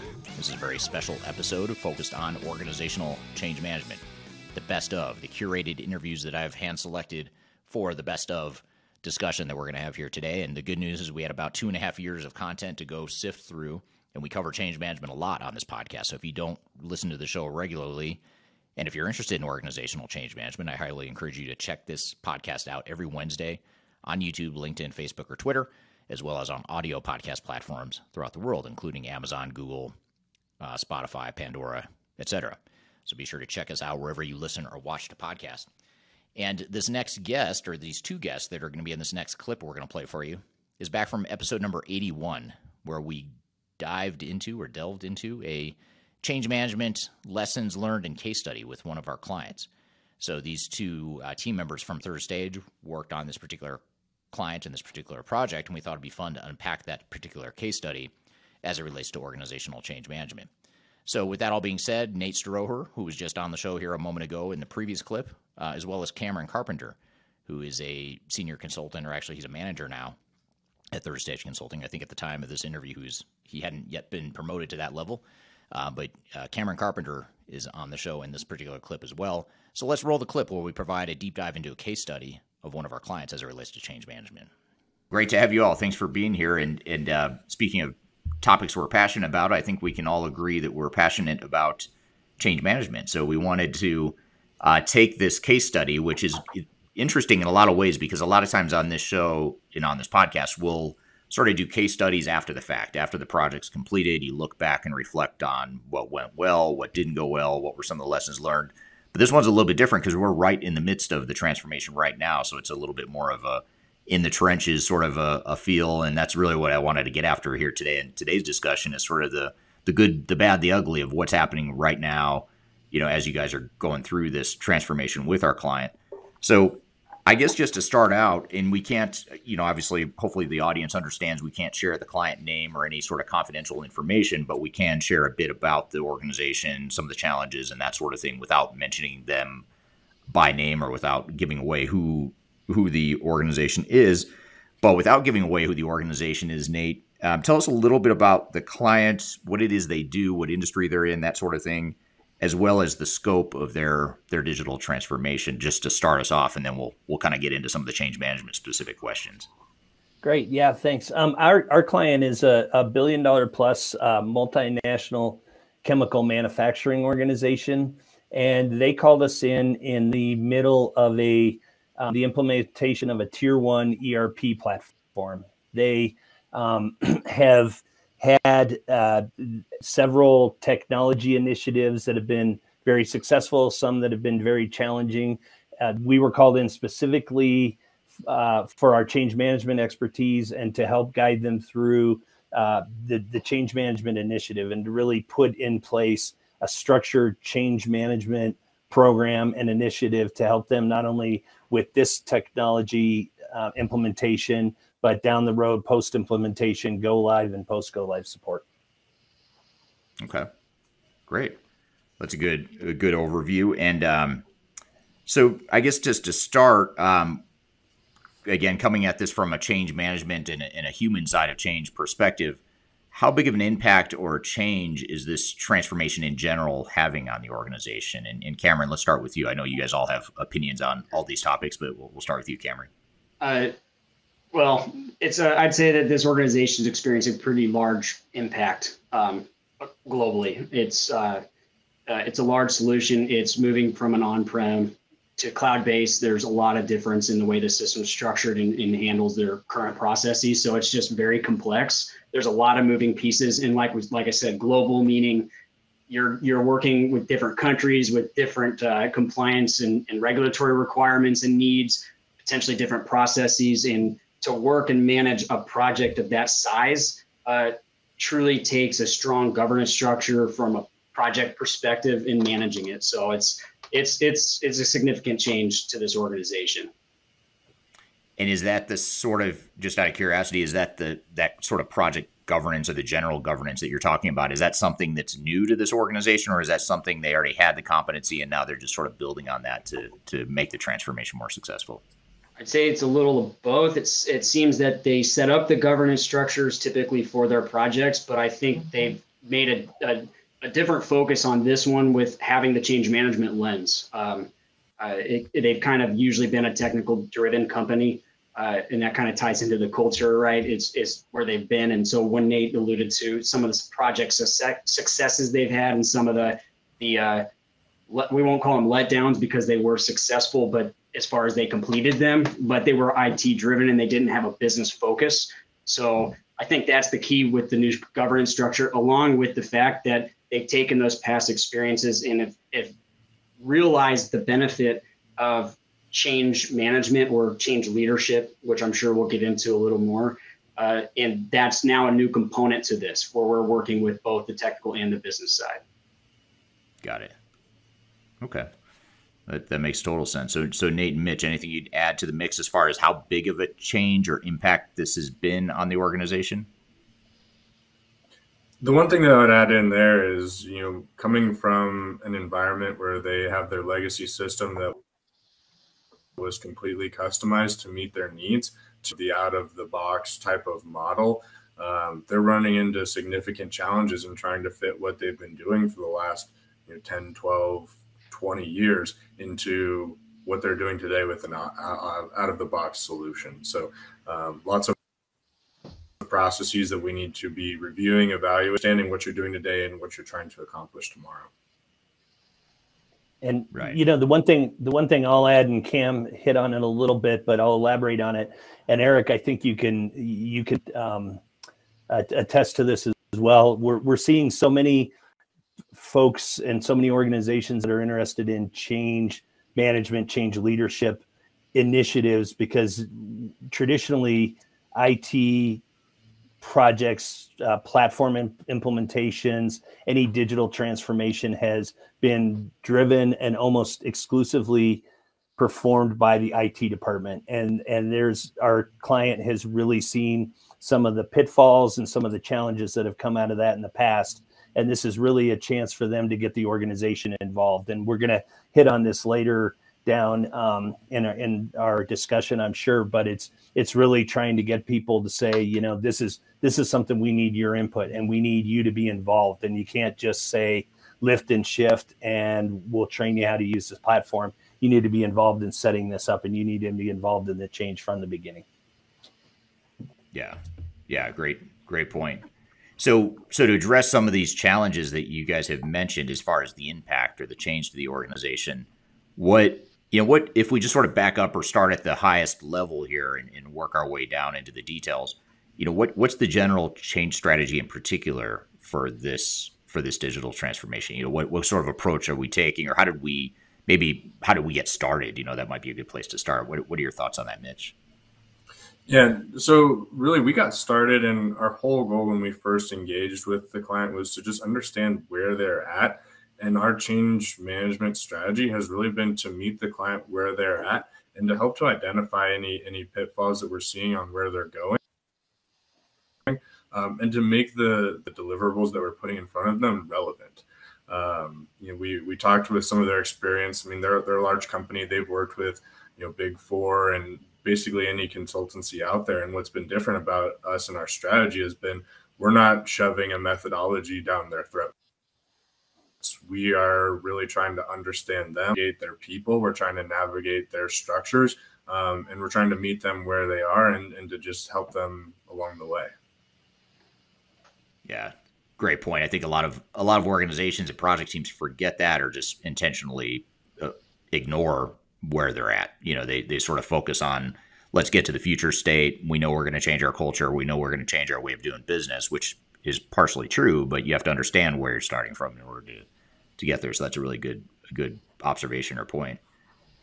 How about Cam or Nate, anything to add in terms of the general, sort of the general change strategy in addition to meeting the client where they are today and helping them start to migrate to where they're headed? Nate, want to go first? Yeah, and I'll just say that I think, I think to elaborate with what Mitch said is change management, you have a structure to every project. And I always go back to the difference with when you go to a platform implementation, it's a very set standard. You do this, you do this, you do this. It's very linear. The steps are really well known. Change management's a little bit different. So you come in with a structure, where you are, what steps you need to take, and the programs that you need to implement. But it's a constantly changing, and it's constantly shifting to the needs of the client and to the strengths and to the comfort level of the client. So while we come into a project like the one we're on now, we know like I would say, I'd use the analogy of building a house. We know the steps you need to take to build a house, but you're going to be working with the client throughout the project to adjust the intricacies of what you're doing to meet what their needs are. So it's not just a one size fits all solution. Yeah, maybe, you know, maybe one of you could talk just real quickly about, you know, how we go about ascertaining some of these strengths and weaknesses of a current situation and helping define the change strategy in the form of that organizational readiness assessment. Could one of you maybe just sort of elaborate on that step in our process a little bit? You know, how do we get that foundation or that that clear strategy and plan based on that spirit of meeting the client where they are today, but also understanding where they're headed in the future? Could one of you maybe unpack that or just describe at a high level what that organizational readiness assessment is and how that fits into what you're talking about here?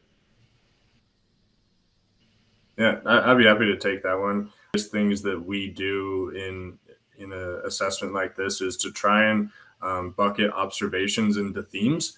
And by taking these themes and applying a broad strategy to a theme, we're able to, you know, take a pretty broad abstract topic and turn it in. When we're talking with our client, we often try to identify things such as resistance, but there's multiple types of resistance. There's, you know, intentional and unintentional, and you tackle those things differently based on whether or not someone is resisting the change because they just don't like the product at all, they weren't included, or maybe it's unintentional, being a detractor, and we need to help to guide them along. And it's a change in approach based on, you know, where each one of those changes falls into those buckets of themes.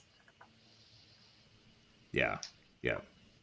And generally we, you know, we get to those themes, or we conclude those themes based on sort of a two-prong change readiness assessment, where we go in and we do online anonymous surveys, but we also do qualitative focus groups. And then during that data gathering, quantitative and qualitative data gathering, and we use that input to then analyze to understand what are the nuances of this particular organization compared to others that we work with, and what are the pitfalls that this organization is going to face, and ultimately what is the most effective change strategy and plan that we can tailor for this particular situation. So I think that, you know, that upfront assessment piece really gets to the heart of what you guys are saying, which is so important, which is to sort of frame this or to create a strategy and plan that is not one size fits all, but is more specific to a client's particular situation. That was a discussion with Nate Stroeher and Kameron Carpenter from the Third Stage Consulting team, talking about a change management case study with one of our global Fortune 100 clients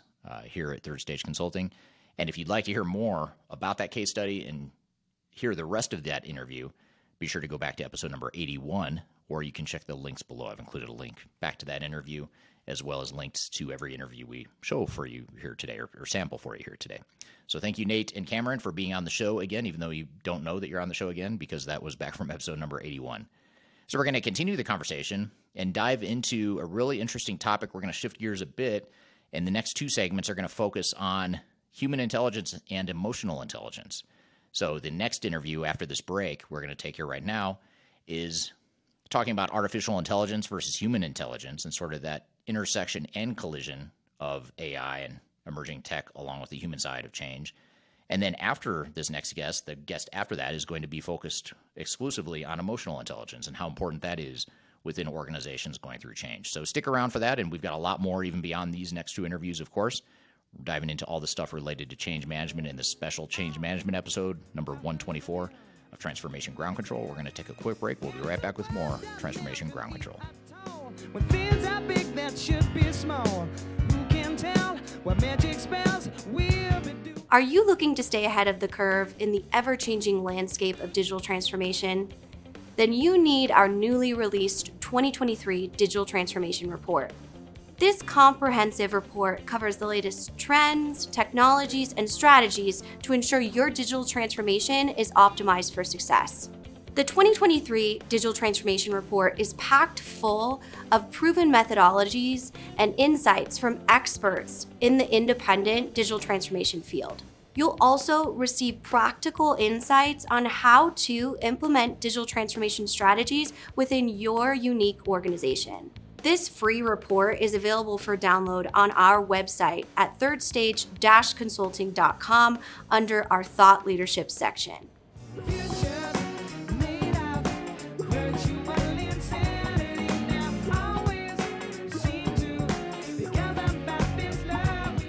Hello, welcome to this very special episode, number 124 of Transformation Ground Control. My name is Eric Kimberling, your host today, and I'm also the CEO of Third Stage Consulting.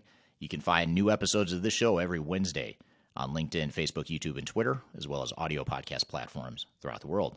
As I mentioned, this is our very special episode of Change Management. We're doing a deep dive into all things related to change management, playing you the best interviews throughout the last 2.5 years of this podcast as it relates to organizational change management. And our next guest here is Noush Bayat, who is a director of strategy and transformation here at Third Stage Consulting. She also has a doctorate degree. She's very highly educated. She's ProSci certified. She's been around the block. She's done a ton of stuff related to change management. And she had this idea. This was her idea that she brought to me when she first joined our team of why don't I come on in the show? And actually, just to back up and to be clear, I invited her to the show and sort of semi-coerced her onto the show. And then once she realized she had no choice and I was going to force her to be on the show because I really wanted her on here, she came up with the idea of how about if we talk about AI versus human intelligence and sort of that both the coexistence of technology and AI along with the human side of things, but also where do those two things collide and how do we navigate that in the future? And it's a really fascinating topic. It's an even more fascinating discussion. So we'll play you a little clip from that conversation with Noush Bayat. And this is back from episode number 121, so not too long ago. Episode number 121 of Transformation Ground Control. We dive into AI versus human intelligence with Noush Bayat. Let's roll the clip here. Why do you think that this is so important, this whole concept of human intelligence? Why is that so important in today's day and age of advanced technologies and artificial intelligence and all this great stuff that could potentially, in theory, replace or mimic human intelligence? Why is human intelligence so important, or is it important? I guess we could start there. Absolutely. I think it's so critical because from what I understand about our brains, there's a huge component of our brain that supports us in predicting the future. So there's for us to feel at ease, it's when our brain is able to predict what's going to happen. You know, we wake up and we know that there's coffee in the kitchen, that I'm going to go open my computer and it's going to work well. So there's this predictive capability of our brain that allows us to feel comfortable surviving and interacting with the world. What happens with technology and technological innovation, especially when you bring it within an organization, is that all of a sudden it's not a cognitively stable environment. And with that, I mean, it's very complex. And what that means is that there's no linear causality. There's no way for our brain to fully wrap its hands around this technological innovation.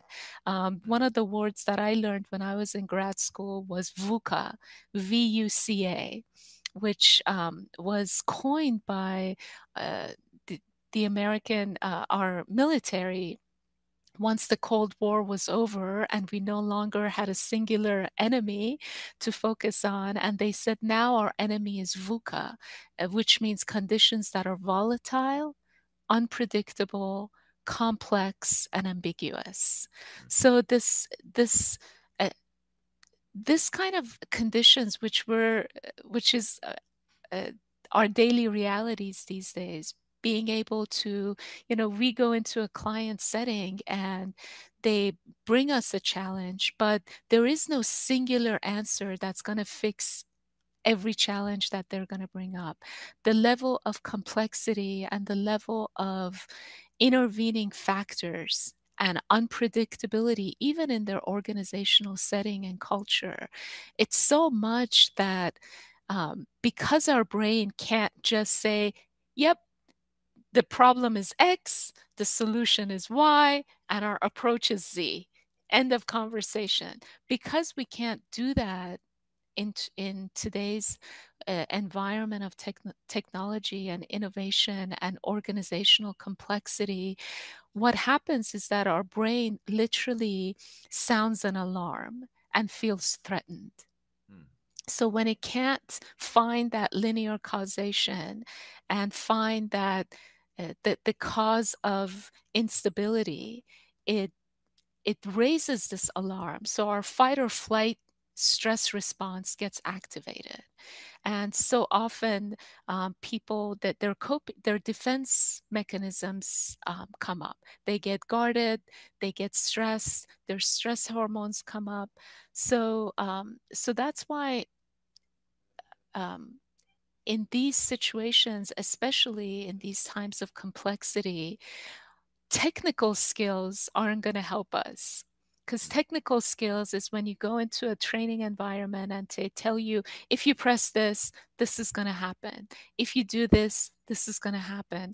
But in times of complexity, because there is no clear pathway to our solution, and we have all this crazy stress response going on within us, this kind of emotional turmoil, for lack of a better word, what's really required are adaptive skills, skills where you can actually be able to show up to a meeting where everybody's frustrated and they want you to fix it with a magic pill, to be able to take a breath and self-regulate your emotions, be able to challenge that part of your brain that wants to fix it so fast, because our brain loves to do that. It loves to keep going really hard and labeling situations. However, this kind of fix-it mentality in complex situations is really tough, because there is no fix-it approach.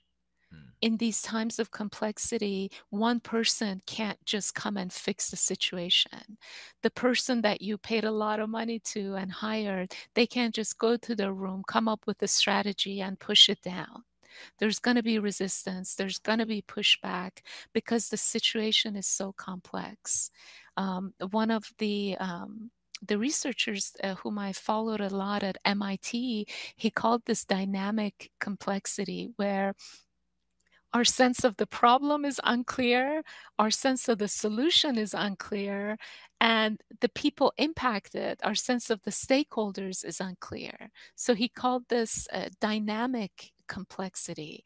And again, in these situations, our brains and our emotional state, they're just not happy, because they can't just, our brain can't just label it and be done with it. What's required is these adaptive skills of taking a breath, slowing down, being comfortable in the face of such a complex situation, and being able to bring people together so that you can iterate ideas. So when things speed up, being able to slow down and actually listen and collaborate, and not have a fix-it approach, but basically have an iterative and incremental approach to this issue that you just, your brain wants to fix so badly. Right. Yeah, yeah. That's super interesting. So that's a interesting overview of, you know, the human side of change and why it's so difficult. I love that was, I love that, the acronym. What was the acronym again? Was it VUCA? VUCA. And tell us again, it's volatility, unpredictability, complexity, and ambiguity.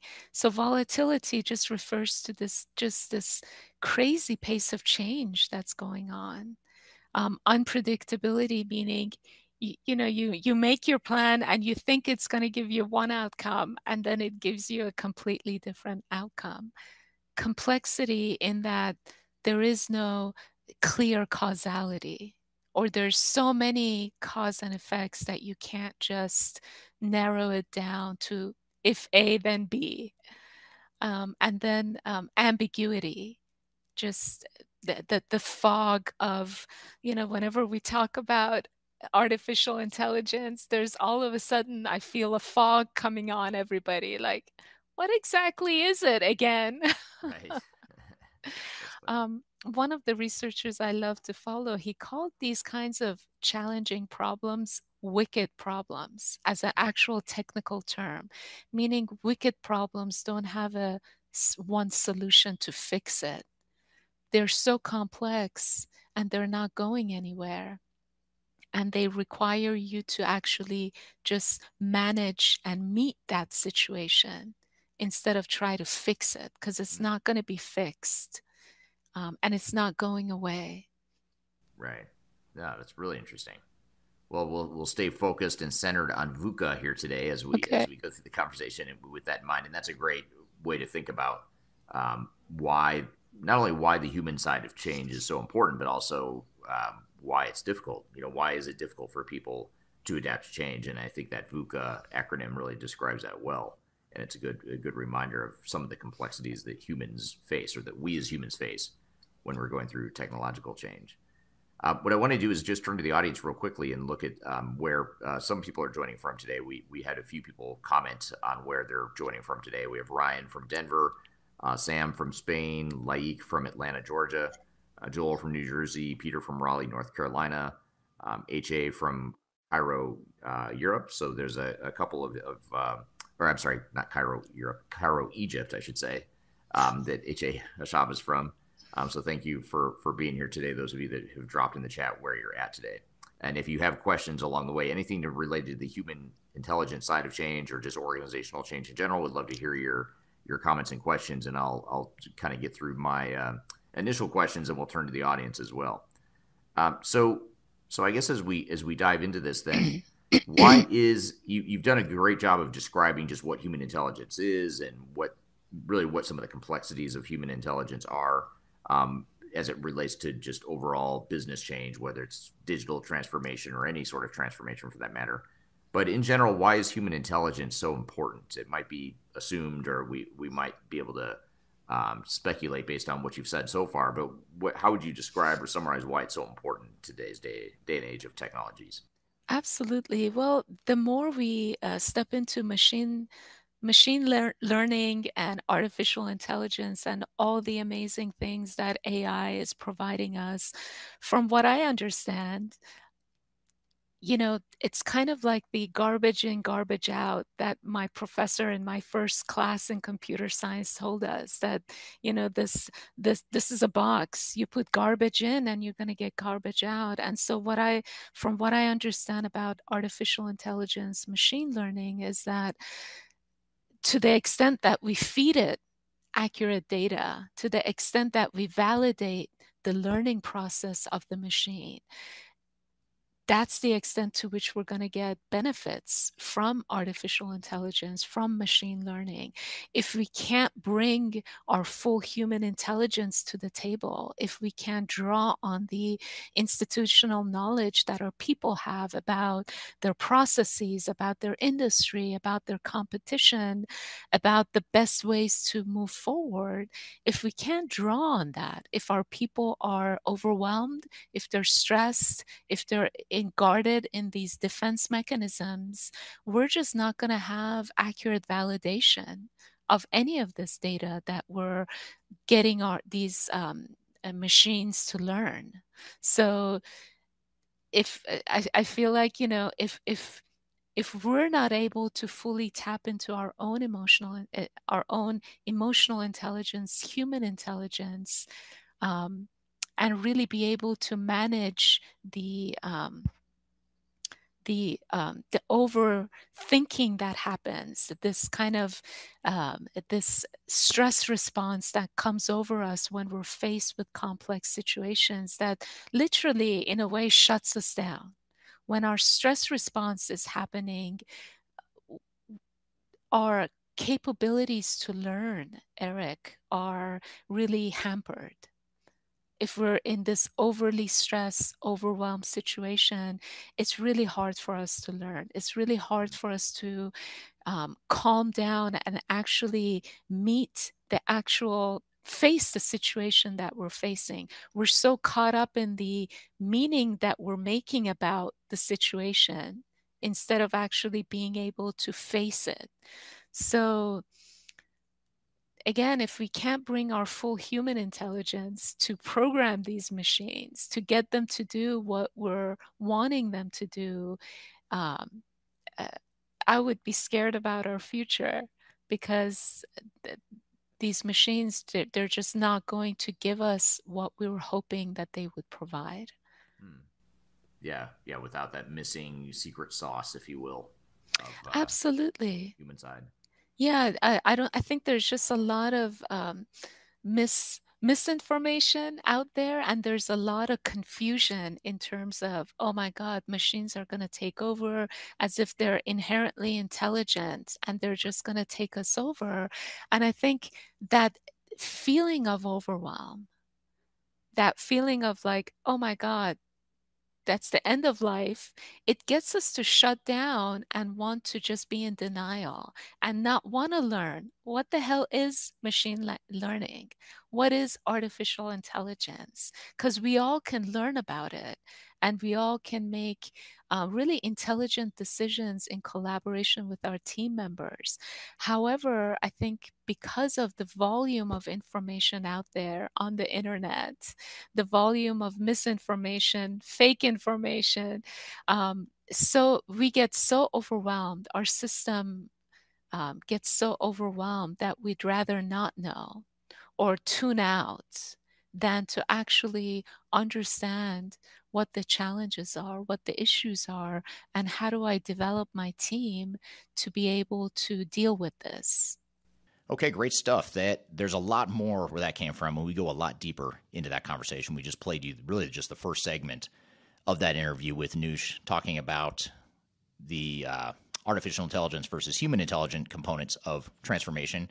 But there's a lot more to that conversation. So if you go back to episode number 121, or click on the link below, we've included a link that'll take you directly to that segment or that full interview on that particular episode of Transformation Ground Control, and you can see where that conversation goes from there. But hopefully that gives you a little taste of what we cover with Noush as it relates to AI versus human intelligence.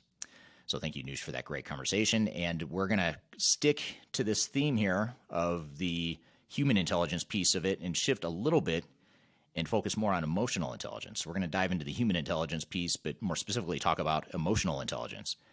And this is this next guest is someone who I actually went to high school with. So he grew up in the same small town that I grew up in, very small town at the time. I think the time we were both there was probably about 10,000 people in this town. And we both ended up here closer to Denver, and just coincidentally are sort of floating in the same universe as it relates to organizational change management type stuff. So I'll tell you who that guest is as soon as we take a quick break, but first we'll take that break. You're listening to Transformation Ground Control.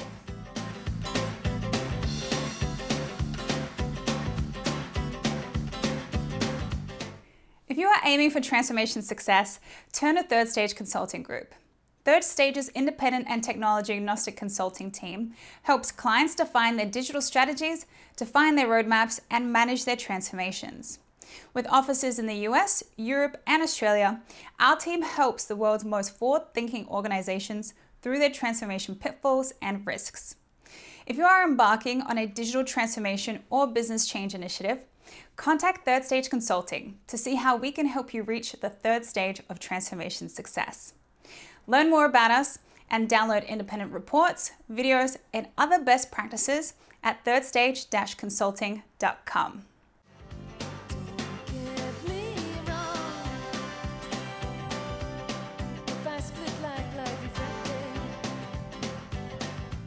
Hello, welcome back to Transformation Ground Control, this very special episode, number 124, where we're diving into all things related to organizational change management. We're playing you the best interviews that we've ever done so far as it relates to change management.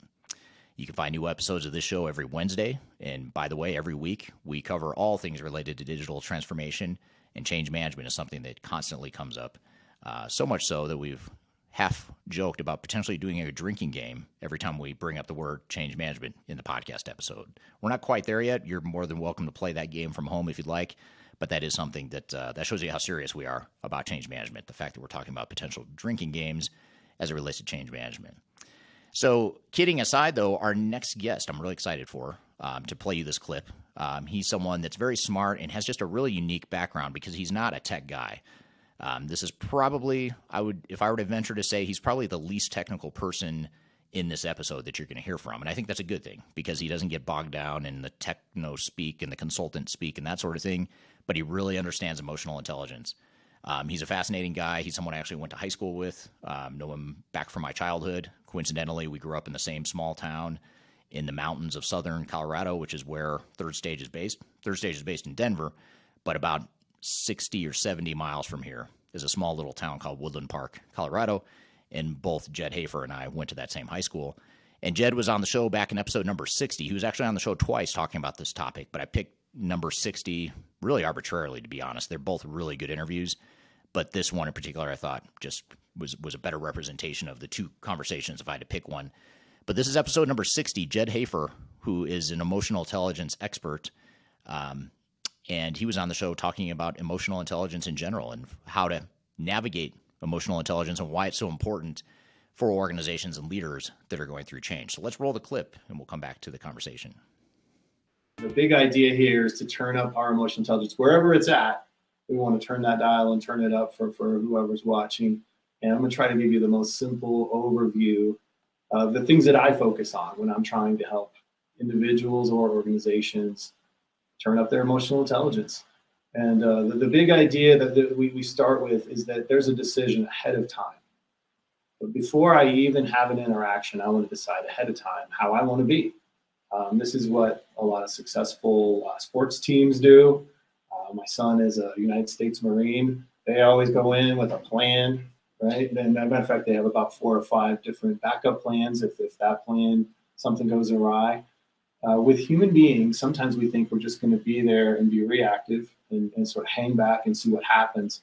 The most emotionally intelligent people that I know and the most successful people at having positive interactions with other human beings are the ones who decide ahead of time, this is how I'm going to be. And it might be a good idea to even scribble some thoughts down. How do I want to present to the other human beings that I'm interacting with, however that is? And we'll hear things like, I want to be respectful. No matter what, I want to stay respectful. I want to stay empathetic, particularly if we're going through a crisis. You know, empathy is one of those skills. And working for the Love and Logic Institute, I never thought of empathy as a skill. I thought it was just something you either feel or you don't feel. But it turns out that conveying of sincere empathy is a really powerful skill, making people feel important and heard and valued, and especially if they're in pain, that we're rejoicing when they rejoice and we're mourning when they mourn. We're feeling it with them. And that validation of those feelings, really great thing for especially leaders and people who lead teams to be able to do. Too many times when we get our feelings hurt, part of the feeling is they didn't consider me. They didn't consider my feelings. So we're considering the other party or parties ahead of time before we even start that interaction. And then we move. I say start with self-awareness. That's not true. We've already started with the decision. The next step is self-awareness. Mm-hmm. Me. What's going on with me? Am I hangry today? Am I tired? Am I in a bad mood? And I always recommend for interpersonal relationship stuff, talk to a lot of parents. Let's not have these important discussions when one of us is tired, hungry, upset about something else. It's tough for parents because sometimes we don't have as much control over that timing as we would like. If I'm a boss, hopefully I do. Right. When am I going to have this conversation that might be difficult? I want to make sure that I'm in a good space. I want to make sure that I have my thoughts together. And if nothing else, I'm not upset about something else. So many times when I deal with an upset person, I realize it's something that happened some other time and in some other place and involves some other person. And that's the wrath that I'm getting from this person right now. It doesn't even have a whole lot to do with me. Or at least I like to think that way. Yeah, and I'll just add, too, when we talk about that empathy, we learned that in our cultural keynote yesterday and from our business process, that we look at across the aisle within business and have that ability to come together in communication, to have empathy for, oh, this system is really hard for this person in accounting versus the experience of the person in marketing, because obviously that's my favorite department, as I said yesterday. But I think that empathy is really, really valuable to understand, especially when implementing a new technology and understanding the pain points of business processes. And when we talk about empathy as a skill, we have to make sure that we're sincere there. Mm-hmm. The worst thing in the world is insincere empathy. When someone says, I know just how you feel. No, you don't. It's actually the effort that we take to put ourselves in that other person's shoes. So I know just how you feel is the worst thing to say if I'm trying to convey empathy. What I might say instead is something like, help me understand. I want to make sure I understand. It's the effort that we take to put ourselves in those shoes. My grandma used to say, before you judge somebody, you should walk a mile in their shoes. Yeah. Because if they're mad at you for judging them, you've got a mile head start on them and you've got their shoes. So she was a smart lady. Yeah. She was a smart lady. Next, we were talking about staying interested in that other person. So again, emotionally intelligent people are able to make the other party feel I'm interested in you. And in this age, unfortunately, we make the joke that we're often left to our own devices. You know what kind of devices these, yeah. Right? So too many times I'm actually doing the opposite. I'm saying, yeah, I'm listening to you. And I'm sending a message that says, I'm not interested in you. With parents again, and I teach this to teachers and anybody who works with people, to do the exact opposite, to have something that you're focused on. And then when it's time to talk to that person, you actually put that thing away. I had a boss who did this. This is back in the olden days. My office was just down the hall from her. And she was basically the principal of the school. So when kids came to see her, she'd have her door open. And she would call me when kids were on the way, just so she could hang up on me, right? She would call my office phone 20 feet away. And as soon as the kids showed up in her doorway, she'd say, oh, a really important conversation I have to have. And she would hang up on me. And she would turn and she would make that kid feel like the most important person in the world. She was that level of intentional. Of course, it was terrible for my self-esteem, but it was great for the kids in terms of making them feel important. Absolutely. And so that's just a little trick. If people feel like you don't ever listen to them, if you've ever gotten that complaint from a friend or a spouse or coworker, do the opposite of what most people do. Is you start talking and start looking at my device. Be on the device. That's easy. Most of us can do that one. And then put it away and physically turn and engage that person so that you're not just interested, but you're showing the interest. And so many times I'm like, well, I can do this. I can multitask. But to how we make that person feel, again, there's an intentionality. All your audience is used to hearing you say, intentionality wins the day. That's a level of intentionality most people don't have. I'm going to have this thing. And back in the day with my boss, she would be scribbling on something. And if I came to talk to her, she would put it down, she would put it away, and she would physically turn to lock her eyes on me. And again, I always felt like the most important person or part of her day. Absolutely. And when we talk about this interest, when it comes to digital transformation, we talk a lot about that contract, right, between the sponsor and the end user, and how we know that user adoption, at the end of the day, if your people aren't using that technology, that's affecting things like ROI, that's affecting revenue. And if you are not, as a leader or a change practitioner, interested in their overall experience for software selection, for understanding any pain points within this new technology, or even understanding any fear built around new technologies, automation, then if you're not totally interested in that conversation, their value level within the organization really decreases. And that's when we start to see really rippling effects within the overall business infrastructure. Such a good point. And here's another little tip. Never go on and talk about emotional intelligence with someone who's better at it than you. That's always embarrassing. If you've ever been, and we were just talking about AI and things, if you've ever been on you've gotten a hold message, and it's a robot voice thing. Your call is important to us, right? Your call is important to us. And how important do you actually feel a lot of times? And again, some of this hits close to home because I've worked for businesses and we had some kind of a message like that. I want to make people feel basically the opposite. Anything that's ever made you feel unimportant, like whether you're the end user or not, if it's made you feel like, yeah, we're just brushing over your importance very quickly, We want to do the opposite. And a lot of times it's that extra time, that extra second. If I'm listening to a conversation, it's that extra beat. Instead of quickly chiming in my thoughts that I've been thinking about, I'm going to blurt this out the first moment of dead air I get. That extra beat that says, I'm really listening, I'm really absorbing this stuff. And even that could be a very intentional thing. In a meeting or in a conversation or on a Zoom, before I blurt out my answer, I'm going to take that one extra beat, that one extra second, and then really there's a thoughtfulness to my answers rather than just, oh, this is what I was thinking while you were talking. Right, absolutely. And we talked yesterday about that recent video I did that said, stop saying automation. Because when you go into, you know, a manufacturing floor that it employs 50 people and you start saying, I'm going to automate this, I'm going to automate that. And the people that's their job. That's what they do on a day-to-day basis. And you're not being intentional as a business leader to say, even though that's going to be automated, Jed, this is the A, B, and C, D role you're going to move into and the opportunity to expand your value within the business. Yeah, we don't want to speed right past the person aspect and how we make those people feel. It's a perfect example of, yeah, if I'm around people and I'm talking about all the systems that are going to do all the things that we need done, and I completely pass right by the people aspect, how are those people going to feel?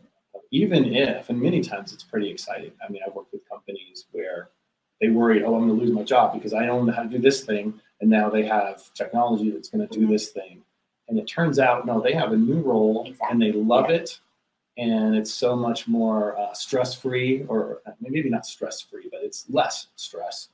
And all that anxiety, we'll talk a little bit later about, I have some thoughts on anxiety, especially when we're going through change.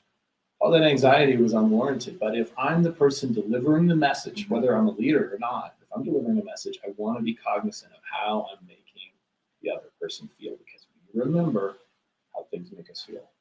Right? We remember how people make us feel. There's restaurants with really good food that I won't go back to because of how they made me feel. There's also places with average coffee that I can't wait to go to because of how they make me feel like the most important customer they've ever had. So that was a clip or a partial part of the conversation that we had with Jed Hafer talking about emotional intelligence within digital transformation and change in general. That's back from episode number 60. So if you'd like to hear the full interview with Jed, which I highly recommend you do, check it out.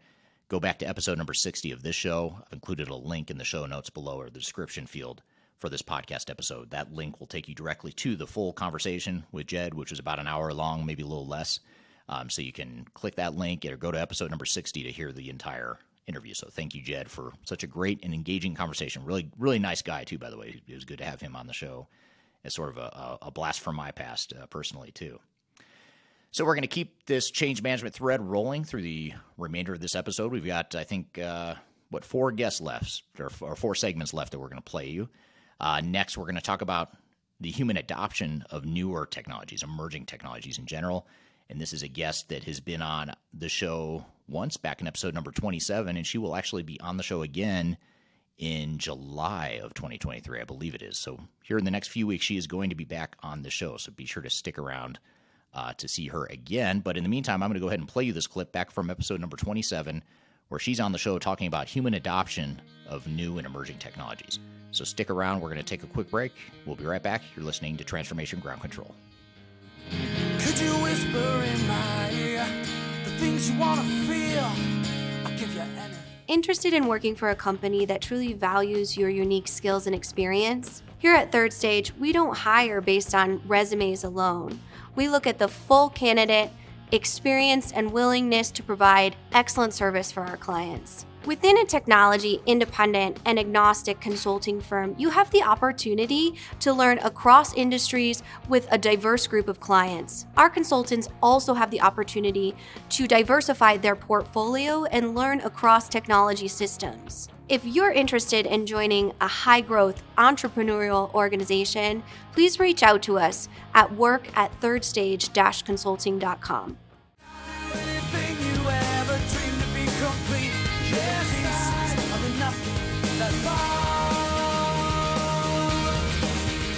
Hello, welcome back to Transformation Ground Control, this very special episode of Transformation Ground Control. This is the podcast that has everything to do with digital transformation, including the people, process, technology, and strategy sides of change. You can find new episodes of this show every Wednesday, streaming to LinkedIn, YouTube, Facebook, and Twitter.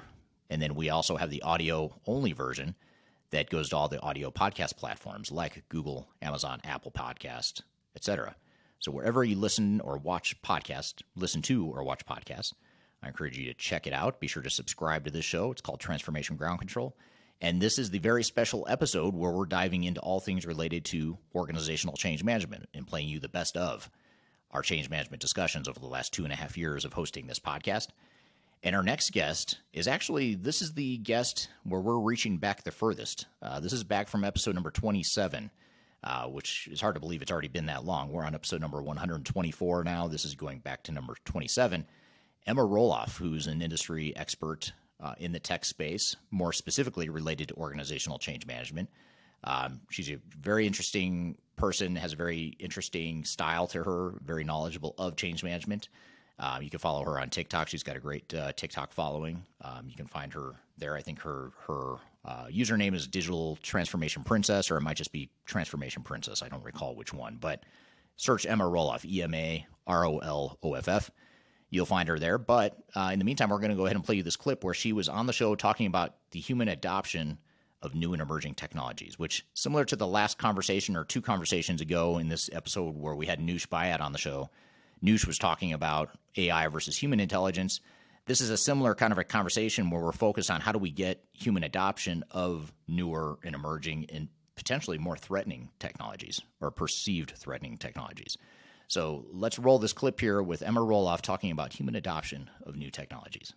When you automate someone's job, how do you manage that change? I mean, because that's a pretty significant change to come in and say, we're going to have a robot or RPA automate what you might be spending, 50, 60% of your time doing. What have you seen work, or what have you seen some of the challenges be from a change management or human perspective of that? So I think the biggest, and I don't want to say this is a misconception because it is a change and you do have to manage that change. But I think what typically happens and what I've seen with our customers is more often than not, they are welcoming of that portion of their job being taken, because it's not that they don't have enough other things to be doing. It's that the other things don't get the attention that they should be, or they don't have the capacity to ever take a deep breath. And what I mean by that is, there's been organizations that we go in to help, specifically in this accounts payable scenario that you mentioned, that we're going in with, whether it's RPA or some of the other tools that we can get into that we've got that kind of help eliminate some of this manual work. And we go in and we help them automate portions of that process to eliminate the manual keying that they need to do. And it opens up time for them to suddenly be paying their bills on time as an organization, because in the past, they've had a 3-month backlog of processing that they're trying to get through, and they can't hire and train people quick enough, or they don't have the budget to have those people there. And so rather, most of the time when we come in, unless it's a very, very, very large organization that has a lot of people only ever touching these repetitive tasks, do we get into the place where we're displacing people's positions? We're really just refocusing their time to focus on what are the really impactful parts of their job that drive the business forward. And usually, once you kind of put it in that frame of mind, they're welcoming of that change, because they don't want to be doing that part of their job anyhow. And so I do not want to mislead that there isn't, some positions that might be eliminated because of intelligent automation and some of the tools that we're going to talk about today.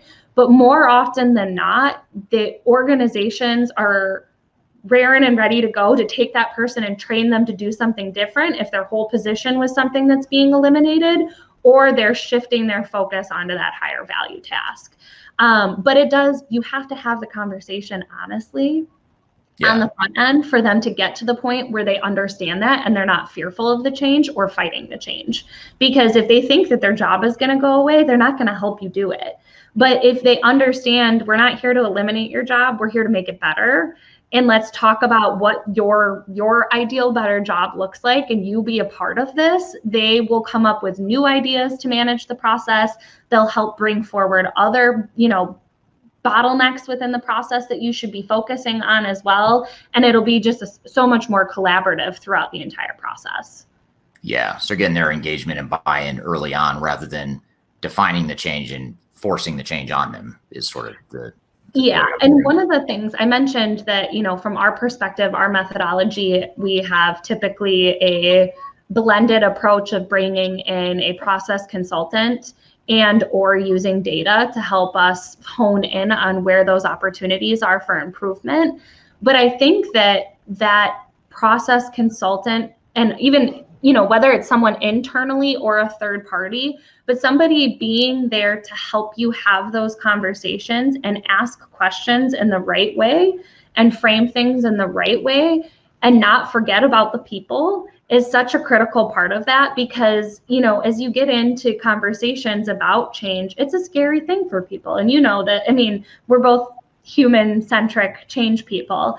And when you can help them feel even incrementally more comfortable with it and help them feel ownership of it. One of the main things that we do is a discovery process where our team is working alongside with our customers' team to design what that future state looks like. And when it's somebody from the outside asking questions of why do you do it that way, or is there a different way to do this, it's less threatening to answer those questions, and you don't get the same defensive nature that you do if you're managing it internally. And I don't know if you guys have had that experience, but sometimes that friendly third party asking the question is a lot more well received than somebody, even if they have good intentions within your organization. Yeah, you're not caught up. People know that you're not caught up in the politics, the internal dynamics, and, you're not jockeying as an outside party. You're not jockeying for any sort of, there's no ulterior motive to suggest something like that, but it could be perceived that way if it's someone internally suggesting hey, what do you do all day? Do you really need to be doing that? Maybe we should just automate your job. That's going to be a lot more threatening if I say it to you as a coworker versus a consultant comes in and maybe more tactfully asks the same thing. Yeah, exactly. Yeah, that's a good point. I hadn't thought of it that way. And it's interesting to hear you say that, because we see a lot of organizations that that don't even think about what are we going to do with that time that we save? And that is something I think from an org design perspective you have to do, is say, okay, if I'm saving 30 or 40% of Emma's time and she doesn't have to process POs anymore, what is she going to do? What's her focus? How does she reprioritize her work? In the unfortunate event that her job is going to go away, what does that look like? What do you do with Emma? And just having those answers is important. And companies don't think about that a lot of times because they're so focused on the technology. How do we get this technology to work, and how do we define the process? But they don't always think about what is that impact to the organization.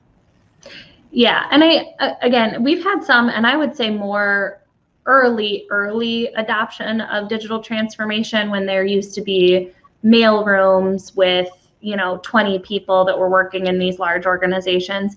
That was when I think we saw a little bit more of okay, so what does our training path look like for these people, or where else in the organization can we find a spot? And it was a little bit more purposeful. I would say it's been a while since there hasn't been enough work to keep people busy after we've automated portions of their job, that it isn't more they've brought in automation because they have a capacity issue or they are growing so rapidly and they would rather not have to hire at the clip that's required to support that growth. And so then they're able to keep the same size team, but the company growth would have outpaced the size of their team had they not automated the process. Right. I've got one customer who, I think if I'm going to say this correctly, they have a process that they put in place probably 10 years ago. And so they were early adopters of technology and using it to manage processes. But over the course of that time frame, they have offset an additional headcount of 130 people from how they were doing the process to what they're doing today, and incremental improvements to that process over time has allowed them. So it's not a hard ROI because they didn't hire those 130 people, but based off of their projections, they were able to offset that much additional headcount. Yeah. Yeah, it seems like in more recent years, companies are a lot more lean. You know, they don't have a lot of fat to trim, you know, in terms of people. I know in the 90s when I started my career, there was a lot more, it felt like there was a lot more trimming that still had to happen in terms of headcount and whatnot. Mm-hmm. So keeping in this initial theme of, you know, sort of alternate emerging technologies that not everyone is fully aware of yet, you mentioned the word intelligent automation a second ago. Tell us that. What is intelligent automation? How does it apply to an organization? Yeah, so I dropped that. And one of my big pet peeves is within our industry. I mean, at least an ERP has been an ERP for a while now. In our industry, it seems like every 2 years or so, we like to throw another term at everybody just to confuse them. And so intelligent automation, I don't want to say is a completely separate idea from something like RPA.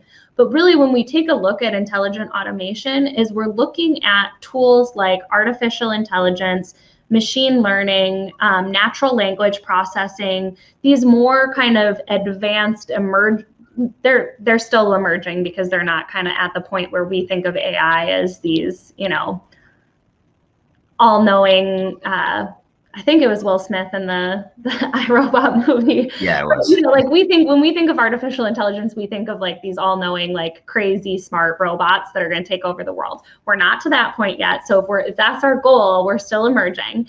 But it's bringing in those human-like thought patterns, and you know, AI in itself has so many different layers of then kind of subsequent technologies that build up to that larger category. But it's taking that kind of human mimicked intelligence and bringing it into these automation tools that have been around for a while. So things like RPA being combined with those tools would then become intelligent and kind of that intelligent automation space.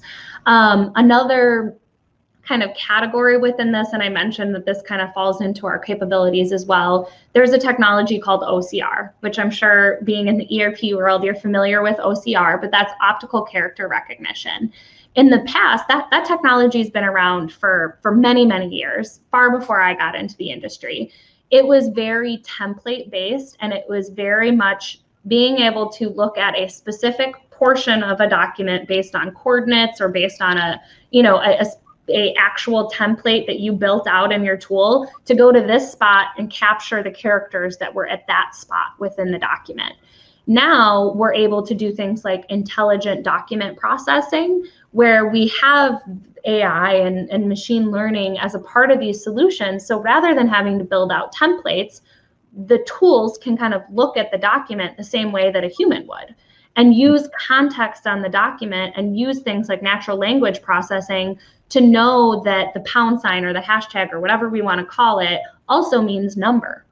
And it knows that means number, and it knows that we may, through that natural language processing, we may abbreviate the word number down to NUM. And so when it sees, you know, invoice, it sees invoice, and, you know, it has the invoice number, and it's an abbreviation, or it's a $, or however that vendor presents that information to you. The tool is intelligent enough now to understand that that's what that means, understand the context of that, and then know that it should look above that, it should look below that, it should look next to it. And then it's going to determine, oh, okay, that's the invoice number. I'm going to grab that value, and I'm going to pull that out as an index value. And that typically has had to be either a manual process, or we had to build out those manual templates to be able to get us to that point. Now these tools, you know, are so well trained and so well versed in what an invoice looks like, you can have all sorts of variability still with very high confidence coming through because of that intelligent aspect being added into the tools. And what we're starting to see much more is now that intelligence being built into all sorts of technology that allows us to kind of move into that intelligent automation space beyond just capture or beyond robotic process automation to things like business process management or BPM tools, now starting to have intelligence infused in them. So it can start to do some routing with a little bit more logic and a little bit more thought process and intelligence behind it, instead of all just yes or no, right or wrong, you know, kind of logic that we've used in the past, and starting to minimize the amount of human intervention that you need in these processes when things follow your standard process. Interesting. Okay. Yeah, and I can see a lot of uses for that. I mean, there's so many. You think about the average organization, a big, huge company that does lots of different things, lots of different documents floating around with different nomenclature, and even just that one example of invoice number, you know, think of all the alternate scenarios where that would help, you know, even outside of invoice processing as well. Well, and some of those, again, with machine learning and that type of thing, I call, you know, I talk about that tool specifically, a little bit of an art and a little bit of a science right now, because when it's got machine learning in it, or any of these tools that do, they get more effective over time too. So as you get more documents running through the process and the engine has more time to learn from these document samples, you will have to intervene and kind of verify through the process less and less as it goes. And so it will know, oh, okay, even though I see this address block and I know this address block is this vendor, and I know this vendor typically puts this information there, and oh, okay, we're processed. We know we can, with confidence that we've got it. And it can do things too, like, you know, on the invoice side, I'm going to calculate all the line items and add in the tax and make sure that this, you know, that the number I've captured here matches and is verified based on the math that I've done. And so it can do some of that stuff that we had to rely on people to do even 3 years ago, you know. So there's a lot of advancements being done in all of these kind of automation or process management tools to get to that point where we have less and less intervention needed each step of the way. So that was a clip from our conversation with Ema Roloff back in episode number 27 of Transformation Ground Control. We delve into, in that conversation, the human adoption of new and emerging technologies. I played you just a small clip from that interview. You can watch the full interview by going back to episode number 27 of this show, or just click on the link below. There's links to each of the speakers that we're featuring here today. Click on the link that talks about or refers to Ema Roloff. That'll take you to the full hour-long interview that we had with Ema back in 2021. So thank you for being on the show. And again, if you like Ema, she will be back on the show here later this summer. So we have her scheduled, I believe, for either late July or early August. I just don't recall when, but it's coming up soon, so be sure to stick around. And speaking of sticking around, don't go anywhere yet, because we still have three more guests for you. And these are three very good guests. We're going to talk about change resistance next. And we're going to bring in this guest, or play you this clip from a guest that joined us from Australia. And she was on episode number 105 talking about how to overcome change resistance. So let's take a quick break and we'll play you a clip from that guest, and we'll also tell you who it is. But first, we'll take a quick break. You're listening to Transformation Ground Control. Just tell me what you've got to.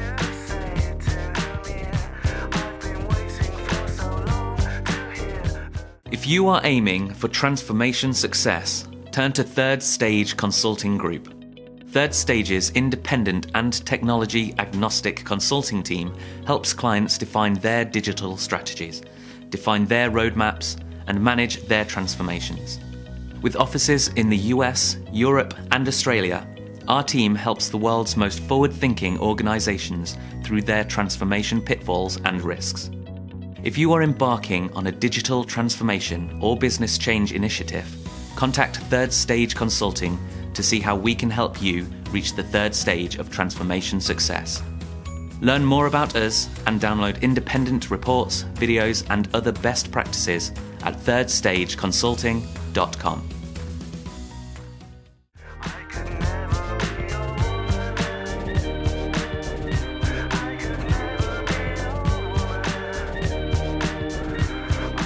Hello, welcome back to Transformation Ground Control in this very special change management episode, number 124, where we're diving into the best change management discussions and interviews of this podcast so far. My name is Eric Kimberling. I'm your host. I'm also the CEO of Third Stage Consulting. We're an independent consulting firm that helps clients throughout the world reach their third stage of digital transformation success. And our next guest is an exciting one. This is someone who was on our show on episode number 105. and it's Friska Wira, who is from Australia. She's a change expert. She's a speaker in the change management world, and she's got a very interesting style to her as far as her Instagram videos. So if you follow, or if you're on Instagram, you can follow her there. And her company name or her brand name is Fresh by Friska. So if you go to Fresh by Friska, and that's spelled FRISKA.com, you can learn more about Friska. But she was on the show back in episode number 105 talking about how to overcome change resistance. And we all want to know how to overcome change resistance and understand why people resist change, especially as it relates to the more subtle versions of resistance to change, because that's oftentimes the hardest to detect and the hardest to overcome as a result. So with that all being said, let's roll you this clip of where we interviewed Friska talking about overcoming change resistance. Well, one of the things that I recognized or noticed in your thought leadership as I've gotten to know you over recent months is that you talk a lot about shifting change resistance into resilience. And I know there's a lot of talk about change resistance. That's certainly a big thing. I think most of us recognize that there is change resistance. But what does that mean when you talk about shifting from resistance into resilience? What does it mean, or what's some of the strategies that you've seen work to make that transition? First of all, let's take the literal definition of resistance. So that is the failure to accept or comply with something. And if we think of, for example, the French resistance, it was a secret organization resisting change, resisting authority usually. So this happens in organizations day in, day out, when they try to introduce and implement a change to the way that they operate. So people either opt out, they clock out, or they check out completely if it's not managed. So instead of the French resistance in change and transformation, people resist in a different way. They either covertly or overtly undermine and sabotage transformation efforts, right? Billions and billions of dollars, hundreds of thousands of hours are wasted every single year because change initiatives fail. So this is often, you'll see it, every day, disengaged people, non-existent buy-in, leadership that are either invisible or don't really own their role in sponsoring and leading a change. You then see what I call these glacial evolutions that masquerade as digital transformation, simply because businesses either don't want to or they can't transform that natural resistance. So resistance isn't a bad thing. It's completely natural, but they can't seem to transform it into something more productive. And that something is resilience. And for me, resilience is defined as the capacity to withstand or recover from difficulties, from bumps in the road. So it's the ability of something or someone, in this situation, organizations, to spring back into shape. So to spring back from change so they are faster, stronger, and better than they were before. That's well said. And I love that concept, because I think so often change management is viewed and used as a more of a defensive mechanism. Like, how do we prevent people from sabotaging the project? And it's not focused on taking it one step further, which is not only overcoming intentional resistance and unintentional resistance, but also translating it into something better than it was before, than the organization was before, as you put it.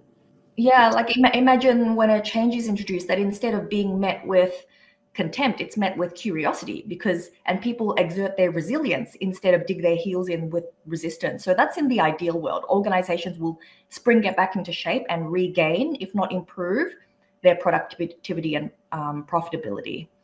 And in my experience, the most effective strategies is really early engagement, early involvement, participation, buy-in, and education. So all too often, change experts are brought in as a last resort when things have gone pear-shaped. It's like an afterthought, when really they should be in the main body, not the appendix. Right. And what about what do you say to organizations that might say that our people, this all sounds great, Friska, but our people are not, this isn't going to be a problem. Our people are on board. They're not going to sabotage. You talked about sabotage a moment ago. We've got good people. They want what's best for the organization, and they're not going to sabotage the organization. And I really don't think change is going to be that hard, because these new tools we're introducing, these new business processes, are so much more effective. Everyone recognizes the need for it. So, yeah, it sounds good, but we don't really need change. Yeah, that's a huge generalization. Anytime an organization says everyone does this or they've always done that, I really take that with a pinch of salt.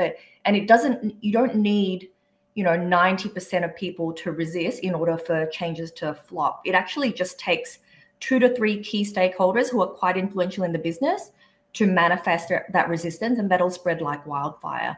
So, and this is also the challenge, right?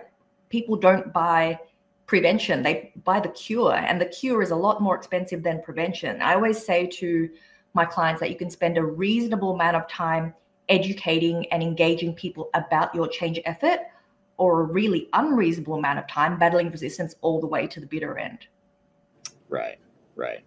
Yeah, that's well put, that not everyone, it's dangerous to generalize everyone within an organization or even across organizations as well. If there is one generalization to be made, I'd say that there is going to be some level of resistance to change. It's just a matter of how severe it is, what the root cause of it is, and what you do to overcome it. Yeah, and often when people make those blanket coverall statements, they're really opinions. There has not been any rigorous data collation or surveying or observational feedback that's been gleaned. So that's also something dangerous, just relying on your own perspective. But here's a question I wanted to get to just while we're diving into this whole topic of change management. This is from Sid over on YouTube. He asked, from an organizational structure perspective, what department within an institution does the organizational change function tend to reside, or where should it reside? It depends on the objective of the change management function and what the type of change is. So for example, in my experience, the most effective, it's like real estate, right? Location, location, location, location matters. If it's in comms, if it's in HR, I'm sorry, but it's dead, because they don't have a great reputation, and often they're the biggest resistance of changes.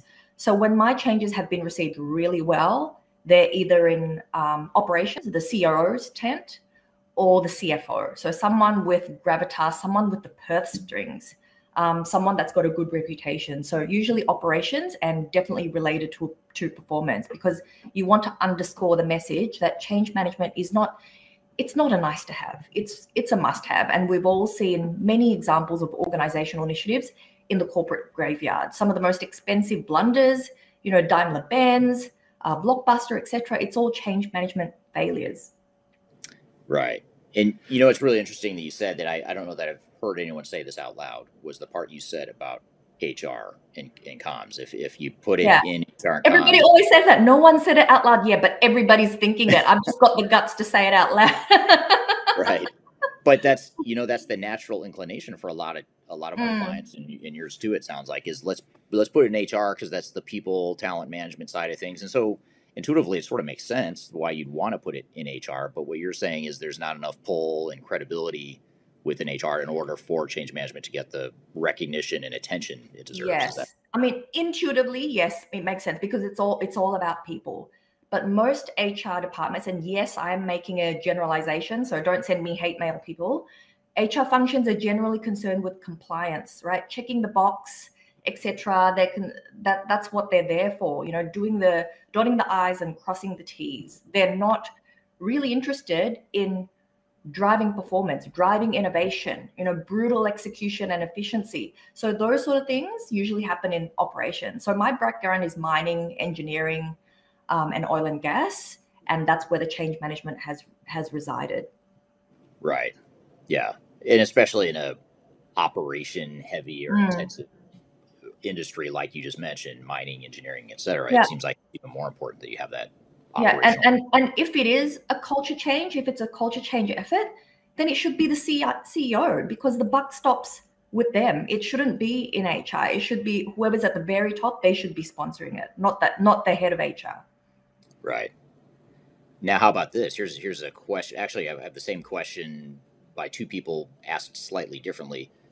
One is from William on YouTube, and he says, what are good early preemptive steps to take for mitigating resistance from leadership? And then part two of this, let me just sort of dovetail on that a little bit with another question from Sam Graham on LinkedIn.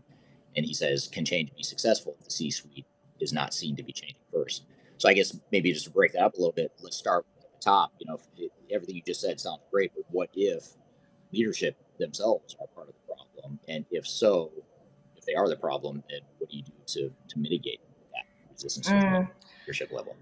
Yeah, this is a challenge, especially the middle layer of management. I call them the permafrost layer, because often we expect them to lead their own teams and their own people through change when they themselves haven't gone through the change process. So they themselves are trying to make sense, and they're doing a bit of soul searching, a bit of meaning making. What does this change mean to me, etc. So the first steps when leaders aren't on board with change is to really understand what is the source of their hesitation. And in my experience, if people are resisting change, it's because they're scared of something. They're scared of loss, scared of losing something, and we are more motivated to act by loss than gains. So it's either power, prestige, protection, pay, or performance. So if it's pay, they may be concerned that, I don't know, their bonuses are at stake or they're not going to meet their SDIs. So I've seen this time and time again when a new performance management system is rolled out and they're like, oh, there goes my A, B, and C. Prestige is about, maybe they're losing their corner office. Maybe they're losing some perks. So that the prestige of their role is losing its luster. Performance. This change could mean it's very challenging for them to maintain a high level of performance and thus look good in their job, right? We don't know. Protection. So this particular leader could be protected, sheltered somehow, which kind of hides their underperformance. And this change, such a restructure, could take the lid off that. So we don't know which of these pieces driving their resistance and their sense of loss if we don't, A, talk to them about it. And if we don't have that relationship with them, we need to cast our net wider and find out who does. Because, for example, new client, me sitting down with the CEO saying, so why are you resisting? It's not going to work. Like, you can't adopt an abrupt frontal effort like that. You need to be a bit more subtle, a bit more delicate, and a bit more tactful. But the answer will not come overnight. So it takes, and it comes from all sources. It could be, observing them. It could be asking different people in the organization. But really, what will help a lot is if you practice a great deal of empathy. So what is it that they're concerned about, right? Walk a mile in their shoes and see things from their perspective to get the answer. Right. And so just, you've said it a couple times now, but I think it's super important, those 5 Ps. Can you just repeat it one more time? Pay, protection, prestige, performance, and power. That's great. I love that framing. Is that something you developed? I'm just curious. Something I developed. Yeah. From many years of experience, it's always one of those P's. The 5P model by Friska. You heard it here first. Well, that's great. And then just building on that, this is from Kyler on LinkedIn. She asked, building on that comment that you just had, or that thread about leadership, what is the responsibility of leadership to combat and address resistance? Now, assuming they're on board, that we're not necessarily addressing resistance to change at the leadership level, although it's more common than many may think. What is their role, and how should they be involved in addressing resistance to change? They need to be hands-on. Like, the change management professionals like you and I, we can provide the conditions for adoption to thrive. We can provide advice. We can say, hey, this person may be upset because of ABC, but it's up to the leaders to actually have those hard conversations with people and understand what's driving their resistance and use their own relationships, their networks, their gravitas, their pull to drive adoption and buy-in for this change. Because at the end of the day, that's the leader's role. And this is where I see a lot of organizations kind of fall by the wayside. The leaders tend to subcontract or defer their resistance management responsibilities to their 2IC or the consultants, such as myself. Well, it's not the consultant's role, it's the leader's role. I mean, that's why they make the big bucks. They are the leader. They're expected to advocate for the change, sponsor the change upwards, build a coalition horizontally of support, and manage resistance actively. Right. Yeah. Great. Makes total sense. I feel like we missed that question by that gentleman that asked, will change still be successful if leaders aren't on board? I would say no. And if there is success, it's very short term. So when I first enter a client organization, always start at the top. So understand where they sit in the change commitment curve. And if they are resistant, find out why. Right. Mm. Yeah, that's great. Great point of clarification. Okay, that was a partial clip of our interview with Friska talking about overcoming change resistance. That's back from episode number 105 of this podcast. So if you want to hear the entire interview in more detail, go back to episode number 105 or look at the links below in this in the notes for this episode. We've included a link that will take you directly to that full interview in the podcast episode number 105. So we've got one more guest to go here. Last but not least, we're going to dive into something that's a little bit more granular within the world of organizational change management, and that is training and adoption. So software training, user adoption, employee training and adoption, all that stuff. What are the things we need to know as we create a training plan for our team and for our internal employees as it relates to our digital transformation and ERP initiative? So we want to have these two guests on, or we did have these two guests on back in episode number 119, where we talked about that very topic. So we're going to play you that clip as soon as we come back from a quick break, but first you're listening to Transformation Ground Control. We'll be right back.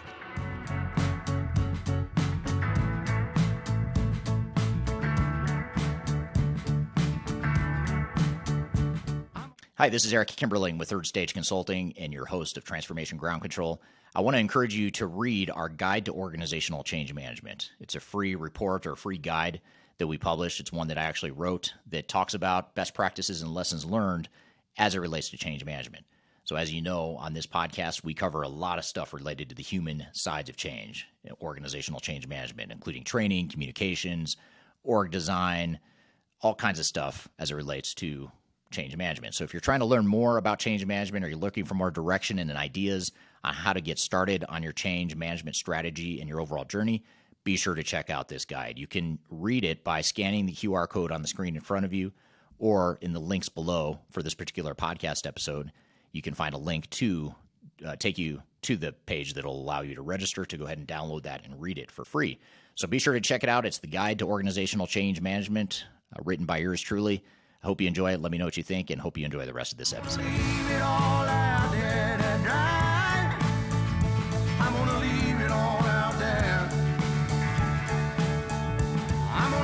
Hello, welcome back to Transformation Ground Control, episode number 124. This is a very special episode focused on organizational change management. We've played you about a dozen clips so far. This will be about a dozen after we're done here, after this next interview. But about a dozen clips of the best of interviews and discussions that we've had as it relates to change management on this podcast, which, by the way, this podcast covers everything related to digital transformation, starting with the people, process, technology, and strategy aspects of transformation. And change management is something we inevitably cover on each and every episode. But here today, we wanted to pull out the interviews that are most relevant and go the deepest into organizational change. So this final interview, last but not least, this is where we're getting into some of the more granular aspects of change management, in particular, the training and adoption. So this is where the rubber meets the road. We've worked through resistance to change. We've done our organizational assessments. We've understood what the different tools are that we need to pave the way for change. And one of the later but really important work streams that happens is typically the training and adoption pieces. So now that we've built the software, we've paved the way for some of the organizational change resistance that might have been blocking us from making progress, now we can get to the training and adoption piece, which usually comes later in a digital transformation.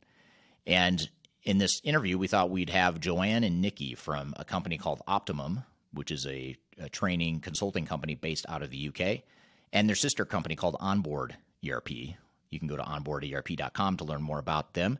But we had Joanne and Nikki from these two sister companies on to talk about best practices in end-user training and adoption. So let's roll the clip.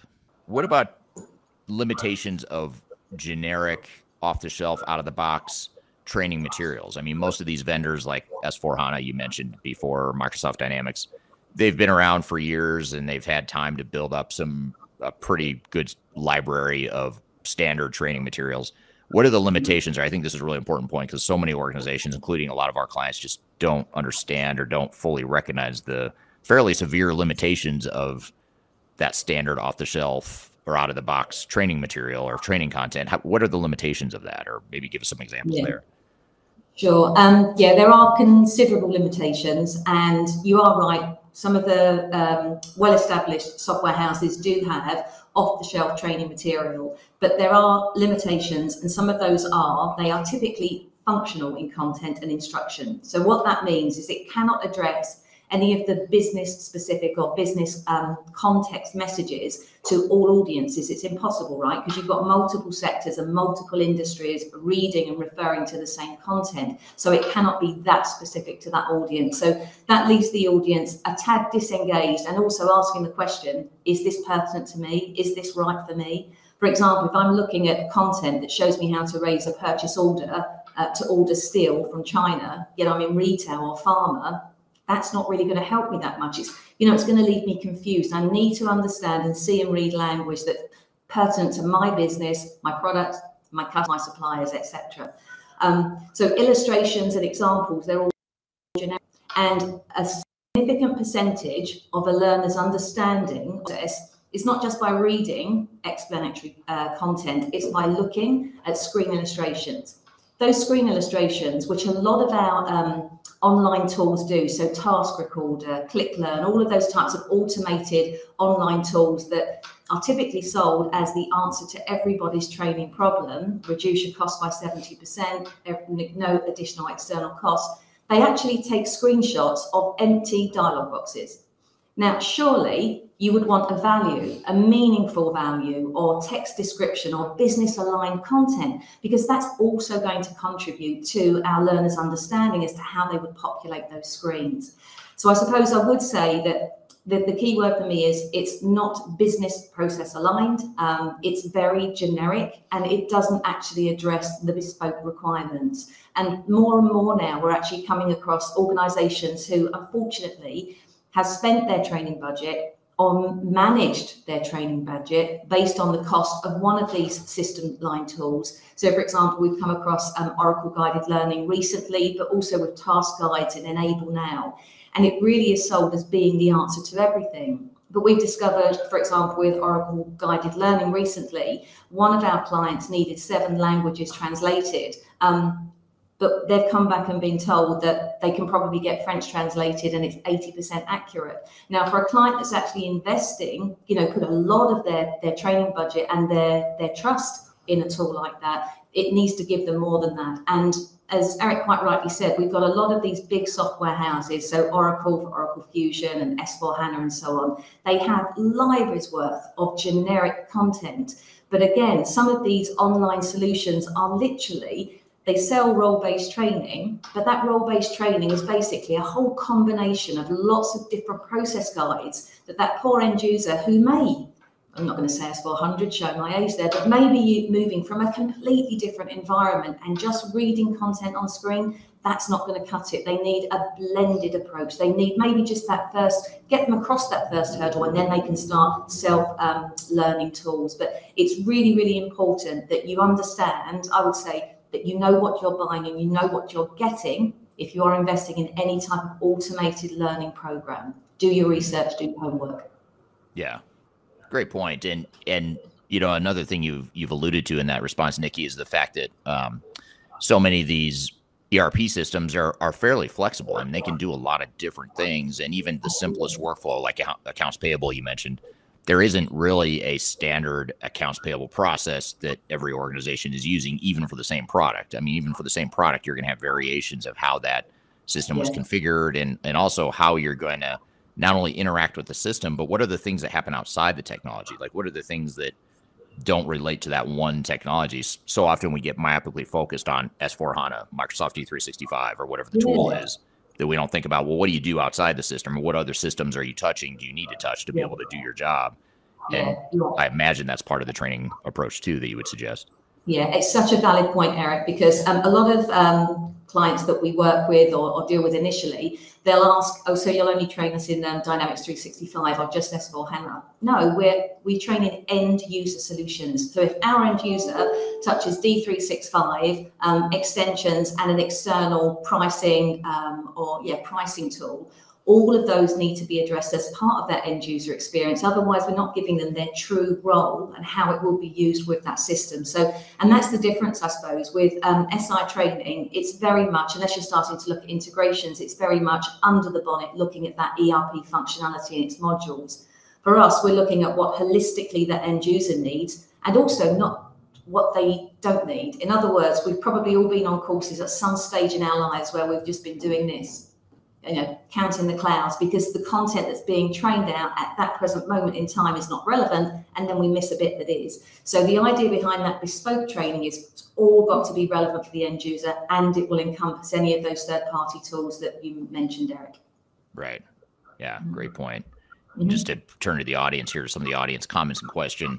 Laik on LinkedIn says, I'd speak about S4 HANA. It's true that most material is available for functional people, but it lacks off-the-shelf material for business users. 100% correct. Yeah, so, right. You know, and we have a client, actually, we have one client that we're working with right now. They're actually implementing S4 HANA. They're about to go live here in a couple months, and they have been asking us, like, why is it you have to custom create these training materials? This software has been around for years. I mean, there's tons of material available, and that's I think the, you know, the disconnect oftentimes is the understanding of, yeah, there's a lot of, to your point, Nikki, there's a lot of materials available, but they're not specific to your business, and you're deploying S4HANA in a very different way than any other organization has. Even though they're not doing a ton of customization, it's still tailored, it's configured differently. They use different third-party systems that bolt onto it, all that stuff, you know, you've got to work through. And those little things aren't so little, you know, when it comes to adoption and training. And back to the original point of why products fail because of this, it's those little things that I don't know how to do in my job that creates sort of a domino breakdown in the end-to-end processes, because I don't know how to do one part of the process. No one taught me how to do it, or I just don't understand it well. And that ends up leading to a bunch of process breakdowns that can become pretty material. Yeah, and also in client meetings, the dreaded words we hear are, oh, it's just off the shelf, or it's just out the box functionality. And as soon as they say that, well, the whole world's not using the same chart of accounts for starters, and then there's a whole melee of different areas. Even if it is out the box with very limited customization, it's still the ERP system used by you, your customers, your suppliers, your product suite, your materials. So it still does need to have that bespoke element with regards to training, because an off the shelf set of training materials doesn't cut it for most ERP implementations. Yeah, and I would argue too that the more business value you're trying to get out of your digital transformation or ERP implementation, the more important that employee adoption training is. Because let's just use an example of a multinational organization that's deploying Microsoft D365, and they're using that as an opportunity to standardize business processes and sort of consolidate functions in different locations and move to a shared service model where now you've got consolidated HR, consolidated accounting and finance, or whatever. That's not just a software deployment. That's a material business transformation. There you're talking about changing people's jobs and how you operate. And so how do you build that sort of non-technology but more process and organizational focus into training materials? Have you found that to be an important part of that customization of training? Yeah, it's absolutely critical. And one of the questions we typically ask quite early on is, is it an ERP implementation? Or, as you said, is it a business transformation program? Do you have a target operating model exercise ongoing? Does it finish before or after your implementation? Ideally before. But the key thing for us is to work with the subject matter experts to ask a whole series of questions that start with who, what, why, where, how. So in other words, we are supporting, and we're there for the end users, because they will be sat in front of an ERP solution about to raise their first sales order and say, where do I choose my customer? Why do I choose that product? Where do I adjust or apply the discount? And it's all of those typical questions that we would ask during the development of those training materials. And it's giving the business context behind why the user does it. So many standard training materials are literally just functional based. But when I pick something up, if I'm being told to press a series of buttons, especially if we're talking numbers here, I want to know why I'm doing that. So you've got to have that context. And also, from a business rationale, you want to make sure that your end users, even at field level, are making informed, smart decisions, and they're selecting the right values. And so that's what you're not going to get off the shelf. That's how we capture that business process information as well. And I suppose one of the other things that I would say is we utilize collateral at the outset and the start of your ERP engagement, because you're going to have objectives, mission statements, targets that you want to meet, and all of that needs to be encompassed and also packaged up as part of the training program. Your comms messages need to be peppered through the training program as well, so the whole thing needs to be joined up, and the same messages are being heard by your end user community right from the get-go, to the last training session that's delivered or the last piece of self-learning that's completed before you go live. So business process is key. Right. Speaking of business process, how do you, where do you recommend that training fits into the sequence of end user training and user acceptance training? Like how do you typically see those two best interact, those two work streams sort of integrate or intersect? Yeah. That's a really great question, and our clients have different perceptions and takes on it. Sometimes they're actually pushed down a certain viewpoint based on where the build is and so on. But ideally, when we come on board, we would like to be at the start of the UAT process so they can feed outputs to us. But what we've also been asked by clients to do is develop 60% of the training program, develop what is ready, and then the subject matter experts or the super users will take those materials into the UAT window or environment, and they'll actually test them. See, proof of concept, does this work? Is this okay? And they're actually almost testing the training materials as they go through UAT. And it's also supporting a lot of those business users that you need to pluck out of the business that have not been exposed to this ERP system. They've not had 6 months history, you know, with their scrums and their various project meetings and comms. So it's really useful to have those materials available for the UAT audience. We also do offer different flavors of UAT training. It depends who's doing the UAT really. Could be a whistle-stop tour, because what you don't want to do is pull people in from the business when they don't actually know why they're there. So you need to tell them the importance of being a tester, what it's about, how they pass and fail, and how they literally execute test scripts, but also giving them that navigation look and feel of the ERP system they're going to be testing in. So I suppose that was a very long-winded answer, Eric, to your question. I sincerely apologize, but really I suppose it's all down to the client, where you're at with UAT and how experienced your test user base is going into UAT. And that's how you then decide what training program is required. That's a great, really well said. I think that's a super important point to elaborate on, because I think too often people think training's over here. You know, Joanne and Nikki are going to handle the training for me. I might handle the UAT. I'm going to do that over here. And there's oftentimes not that intuition that those are two very related work streams, and they should reinforce one another. I mean, the UAT can be a great way to learn the system as you're going through UAT. But to your point too, Nikki, it's a great way to poke holes in and perfect and fine tune the training materials so that you can refine that and make it ready for prime time to roll out to the broader audience. Yeah, absolutely. And when we typically scope ERP programs, we'll also utilize UAT because we want the client to be spending their training budget in the most efficient and best way that they can. So if you've only got 2 people managing fixed assets in a shared service center, get them involved in UAT, get them on board early. And there's your on-the-job training. You don't need to develop a full classroom or informal structured session if you've already got them involved at that early stage. Right, right. No, it's really well said. I'd love to hear from the audience too. You know, what have you seen work in training deployments in terms of, you know, what have you seen work or fail? You know, what have you seen to be a big sticking point in your experience, either if you're going through a transformation now, or if you've been through one in the past? I'd love to hear the audience's feedback on what they've seen work or cause failure when it comes to training and adoption.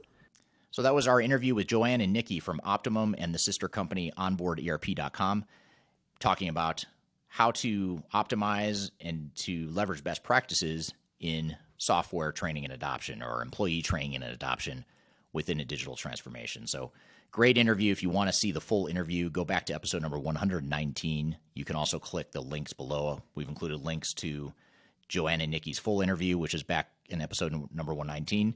You can listen to the complete interview by clicking the link below, or just go to 119 if you want to scroll through our past podcast episodes. So that about does it for the show today.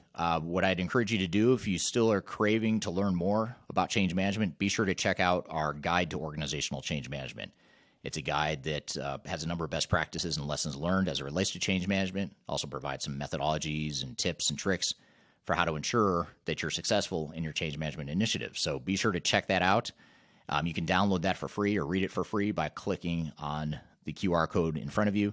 And we also included links to that same report by looking in the show notes for this particular episode. So go to the description field below for this particular episode, and you'll see a link to the Guide to Change Management, which you can read for free off of our website. So be sure to check that out for more if you want to keep learning about change management.